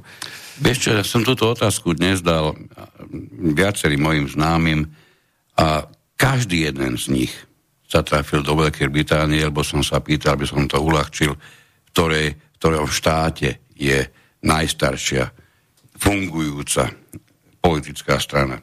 No ale tých 150 rokov alebo 100 rokov dozadu v podstate väčšina tých, tých vtedy činných, nepoviem teraz politikov, ale vtedy činných ľudí, ktorí tú politiku robili a robili ju ešte, môžeme povedať, aj s dušou, niektorí v tom čase ešte, dnes to už nehrozí, tak e, mali negatívne e, konotácie spojené so vznik, vznikom strán. Čiže videli v tom, videli v tom ako keby čiste už zaujímavé skupiny. Nie nadarmo v rámci tých politických teórií uh, v rámci politických teórií, a ja to mám tuto vyhľadané, uh, z hľadiska politologickej teórie, uh, aká je vývojová typológia strán, tak uh, sa tam píše, že prvé strany vznikali ako strany elitné. Čiže prvé strany vytvárali elity. A to neboli v podstate strany takého toho významu, ako dnes vnímame. To boli vyslovene e, záujmové skupiny, čiže združovali nejaké, nejaký kapitál pre nejakú ideu. Hej? Až na druhom mieste potom vznikali, toto bolo niekedy začiatkom e, 19. storočia, v prvej polovici vznikali tieto elitárske alebo elitné strany. Až v druhej polovici 19. storočia začali vznikať e, tzv. masové strany, Čiže tie prierezové hrany v spoločnosti, na základe ktorých vznikajú strany, tie sú samozrejme rôzne, sú, môžu byť národnostné, môžu byť, môžu byť naprieč uh, uh, uhlopriečkou uh, bohatý, chudobný, majiteľ výrobných prostriedkov, ako sme sa tu bavili, alebo čiste iba robotnícka trieda. Čiže rôzne sú tie prierezové charakteristiky. Ale až potom, ako, ako tretí, ten vývojový typ je tzv. univerzálna strana z angličtiny catch-all party, čiže e, niečo také, čo dnes možno, možno uh, nazvať ako tie strany, čo chcú chytať všetko, čiže tie stredové alebo cez, cez celý prierez politického spektra. A štvrté boli strany kartelové, hej? strany kartelu. Takže Takže ten vznik strán v podstate boli, boli jednoducho zaujímavé dohody elitárov, ktorí v tom čase pôsobili na tej, na tej parlamentnej alebo politickej úrovni. Čiže prečo by nemohli vyzerať e, parlamenty alebo náš parlament, že by sme rozdelili Slovensko na 150 častí a za každú časť by bol zvolený jeden zástupca a potom by sme to, ich poslali do 150 členného pa- parlamentu. A tak ako kedysi v rámci kopného systému kopného práva, keď zasadala kopa, tak im nerozhodla a nerozhodla nie väčšinovo, čiže 76 v našom prípade a tých, tých 74 pošleme do čerta, čiže tí, ktorých zastupujú tí 74 a tým sme sa vykašľali na hlavu, na ich názor aj na ich smerovanie na ich podnety. Hej? Ale jednoducho kopa, keď zasadala, tak museli e, sa zhodnúť všetci. To znamená, že 150 muselo dojsť k prospešnej vízii, museli dospieť k záveru, aby sa na tom zhodla celá tá skupina ľudí, ktorá zastupuje celú, povedzme to teraz, komunitu. V zmysle E, štátu je komunita samozrejme, je to veľká, štát je veľká komunita hej, a je hlavne rôznorodá. Ale tak či onak by sme sa mali možno zamyslieť, že tie hranice, ktoré my dávame umelo, ktoré sa potom obchádzajú, špekuluje sa s tým, robia sa obštrukcie, že tu nám treba polovicu plus jeden, tu nám treba dve tretiny, tam treba tri petiny a môžeme pohnúť celým vesmírom, hej, tri petiny plus jedna a pohneme ústavu, zlikvidujeme ústavu, zrušíme ústavný súd, aby nemohol zasahovať do toho, čo my chceme robiť. Hej? Odstavíme parlament ako zákonodárny zbor, lebo v dnešnej dobe jednoducho, vidíte to jasné, že parlament je iba naozaj úbohým, chudobným tandemom e, na tej sajtke, na tej motorke, hej, sa veze parlament vedľa na, tém, na tom jednom kresle. Mm, bodaj by to tak bolo, on sa nevezie ani, ani, Pán ani, Matovič, len, e, krúti- ani len v blízkosti tej sajtky, on sa vezie kde si v závese, z- no, nič. Tak, no. E, K tomu, čo si povedal, je tam jedna myšlienka, ktorá ja som veľmi vedavý, ako, ako môže poslucháčom zapadnúť. Na jednej strane sa bavíme o vôle väčšiny. Hej, to je parlamentná demokracia. V parlamente rozhoduje väčšina. Prakticky 76, ktorí zahlasujú za niečo, rozhodnú. Pri tom všetkom sa nehľadí na akokoľvek kvalitný názor kohokoľvek alebo akýkoľvek veľkej časti tej, z tej menšiny. Tá menšina je v tej chvíli odsúdená na to, že musí tolerovať rozhodnutie väčšiny. Nech by bolo akokoľvek primitívne. Lebo sa tomu hovorí vôľa väčšiny. A do tohoto, čo som povedal doteraz, si zasaďme tú zarputilú, všeobývajúcu snahu na podporu menšín, na podporu e, okrajových záujmových skupín a toto všetko sa nám tu vynorilo z ničoho, nič prakticky, naozaj z ničoho až e, v posledných rokoch. Trošku paradoxne, na jednej strane tu čo len o jeden hlas menšiu, menšiu časť absolútne ignorujem ako totálne nepodstatnú, lebo je rozdiel jedného hlasu a no v tom prípade už dvoch, lebo to musí byť tým pádom 76 ku 74. Čiže, rozla, čiže najmenší možný rozdiel a na druhej strane sa idem zblázniť z rôznych mm, malých skupín. Niečo v tejto demokracii, ak to demokracia ešte stále pre niekoho je, nebude úplne v poriadku. A to nebudem hovoriť o tom, čo som povedal stokrát. Ja sa nepamätám, že by sa niekedy mohlo udiať, že pri tak veľkom zoskupení ľudí, ako je štát, by sa dalo s nonšalantnosťou vysloviť, že rozhoduje rozumná väčšina. Pretože žiaľ Bohu, v živote to tak chodí a vidíte to aj všade okolo seba, Že väčšina nebýva rozumná. že rozumná väčšina je oxymoron typu suchá voda. Hej, to je proste, to je, to je vytvorená, vytvorený nezmysel, ktorý v praxi nemôže existovať. Navzdory kardinálnemu prešlapu, ktorý zapríčinil, že počas 30 rokov demokracie sa na Slovensku vytvorili strany jedného muža a jednej myšlienky, je nebezpečné podľahnúť lžiam demagógov, volajúcim po zrušení politických strán. Bez politických strán by nefungovala politická socializácia.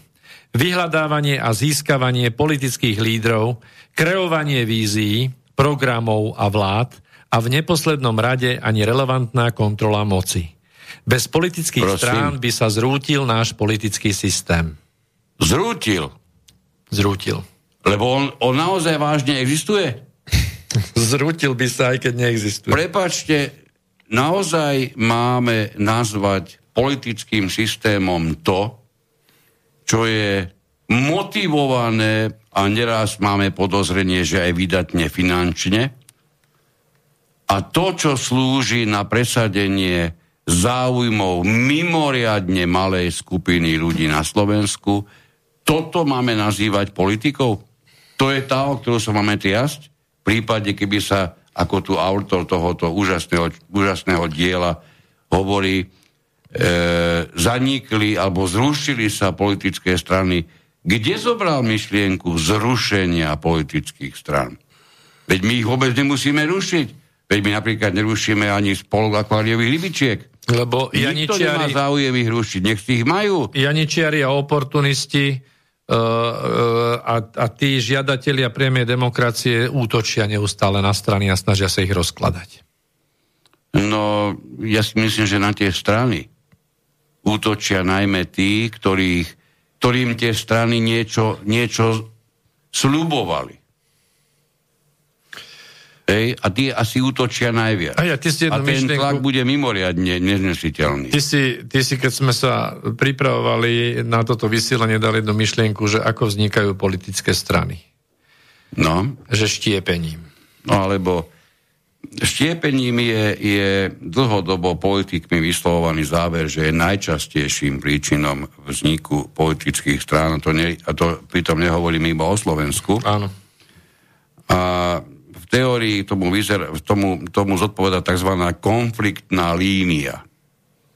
Hej, to, je, to je čosi, čo je v teórii veľmi časté v tejto súvislosti používané. A tu máte také línie ako, tý, ako napríklad centrum a periféria. To je jasná konfliktná línia. Centrum si bude vždy presadzovať dosť iné záujmy ako, ako periférium. Hej? Alebo iná porovnateľná mesto a vidiek. To, čo chcú mestá, nebudú chcieť, nebudú chcieť obce na vidieku a naopak. Boli strany agrárne, strany vidieku Samozrejme. a máme tu čiste mestské strany, ako sú tie SROčky a akciovky dnešné. Ďalšia úplne bežná e, konfliktná línia sú vlastníci a pracujúci. Predstaviť si, že by tieto dve skupiny chceli dosiahnuť niečo, e, mali rovnaký záujem, menší ako nejaký naozaj, naozaj e, zanedbateľný, sa asi nedá. Možno, že toto vlastníci a pracujúci je asi najrýchlejšie pochopiteľné. Uh-huh. A potom tu ešte napríklad máme církev a štát. Takisto jasná konfliktná línia, teda nie, že by som o Slovensku hovoril. Hej, a ešte aj mnohé iné, iné, iné štáty by toto veľmi nezniesli. No a teraz už vytvára sa aj línia trhliny klimatickej zmeny. Toto nám vytvára množstvo strán. Hej? No, čiže, čiže to, máme, to máme niektoré z tých, z tých e, mm, príčin, prečo vznikajú stále nové a nové strany. Jedna myšlienka. E, bol, je demokratickejší ten štát, ktorý má v parlamente dve strany, alebo ten, ktorý ich tam má 24. Čo ti vychádza z toho? Kde je asi väčšia demokracia? Tak keby som bol nejaký Brit alebo Ang- Angličan, tak by som múdro povedal, že it depends. To záleží od. No a od čoho to záleží? To je dobrá otázka. No, No záleží od toho systému samozrejme celého, ako je, ako je postavený. Čiže my sme si nemusí, nemusí ani, ani jedno, ani druhé nemusí byť na škodu. Hej? Ale musia tam byť určité veci na to, aby ten systém vyvažovali. no, čiže v konečnom dôsledku to ani nie je o počte strán Mhm. a dokonca ani o tom, o tom, o tom, o tej hranici, ktorú je potrebné prekonať pre, preto, aby sa strana dostala do parlamentu, ako je to skôr o nastavení dobrých pravidiel pri existencii politických strán a toto, keby sme si vážení poslucháči začali preberať teraz, tak skutočne skončíme o piatej a polovica z vás medzi tým dvakrát pôjde použiť WC, čo budú mať problémy s dávením. Čiže toto ani nezačneme radšej. Aj tak sa blížime ku koncu. Tak ja som chcel ešte spomenúť to, že aby ste mali predstavu, lebo toto je, toto je časť na zamyslenie, že uh, čo ovplyvňuje, alebo aké faktory ovplyvňujú uh, formovanie politického systému štátu. Tak uh, jeden z faktorov je, dobre počúvajte, politická zrelosť spoločnosti. No, nazdar, to sme dopadli. Čiže keďže strany dokázali neskutočným spôsobom rozdeliť tú reálnu politiku, oddeliť ju od ľudí, hej, a ešte toto dokázali urobiť aj e, mimo vládky, tzv. občianská spoločnosť, lebo vy vlastne ani, aby ste vedeli, ja vám to poviem, vy ste len obyčajný človek, hej, vy nie ste ani občianská spoločnosť, lebo to sú mimo vládky. Hej. Takže, takže oni sa postarali o to, že tá politická zrelosť je na bode mrazu. Potom samozrejme sa nám tak aj vyformovala naša politická scéna. A Potom úroveň politického vedomia. Tak to je skôr úroveň politického bezvedomia častokrát. Nie, skôr to je čistá úroveň bezvedomia, pretože keď ti stačí na to, aby si uspel vo voľbách niekoľko vyšklebených ksichtov na plagátoch, tak niečo v takom štáte nebude v poriadku. Tak, a potom sú štyri veľmi jednoduché, krátke, keď už máme málo času. Je to národné zloženie, náboženské názory spoločnosti, kultúrny aspekt a historické tradície. No, tak tu sa tiež na, ani na jednej z tých, z tých vecí sa veľmi nemáme čo hrediť, pokiaľ by sme ich spájali s politikou. Čiže inak povedané, stav, ktorý tu v politike máme, viac či menej bol predvídateľný. A keďže sa dal predvídať, o to jasnejšie a prísnejšie pravidlá mu mali byť už dávno stanovené. Ako si všímate všetci, tak prísnejšie pravidlá sú stanovované nám, tým obyčajným ľuďom. Hej, nám, ktorí nie sme v politike. Nám sa vyškierajú z obrazoviek tvrdiac, že nás, ktorých vôľu plnia, zajtra prekvapia tým, čo nám oznámia. Ako má môže niekto prekvapiť, keď plní moju vôľu? Hej, to je proste opäť raz čosi, za čo by som sa mimoriadne hambil a to by som ani premiérom nemusel byť. Čiže toto je stav a pre tieto dôvody a množstvo ešte iných, ktoré si dáme niekedy na budúce, my zastávame neochvejný, neochvejný názor, že o demokracii sa na Slovensku nedá ani okrajovo rozprávať. Ja by som, moje záverečné slova, aby som e, použil jeden e, citát, ktorý som si odložil tajne, ale by som ho skúsil otočiť smerom na, na ako výzvu k politikom. Je to známy výrok od Sokratesa a skúsim ho otočiť teda v zmysle výzvy k našim politikom. To, čo chcete povedať, by malo prejsť tromi bránami. Bránou pravdy, bránou dobroty, bránou úžitku. Ak to, čo chcete povedať, nie je pravdivé, dobré ani užitočné, potom, vážení politici, je lepšie, aby ste si to nechali pre seba. Ďakujem pekne za pozornosť, vážení priatelia. Od mikrofónu sa učí Miroslav Gantner. A Peter Luknár, príjemný dobrý večer. A počuť sa budeme znovu o dva týždne. Do počutia. Táto relácia vznikla za podpory dobrovoľných príspevkov našich poslucháčov. Ty, ty sa k ním môžeš pridať. Viac informácií nájdeš na www.slobodnyvysielac.sk Ďakujeme.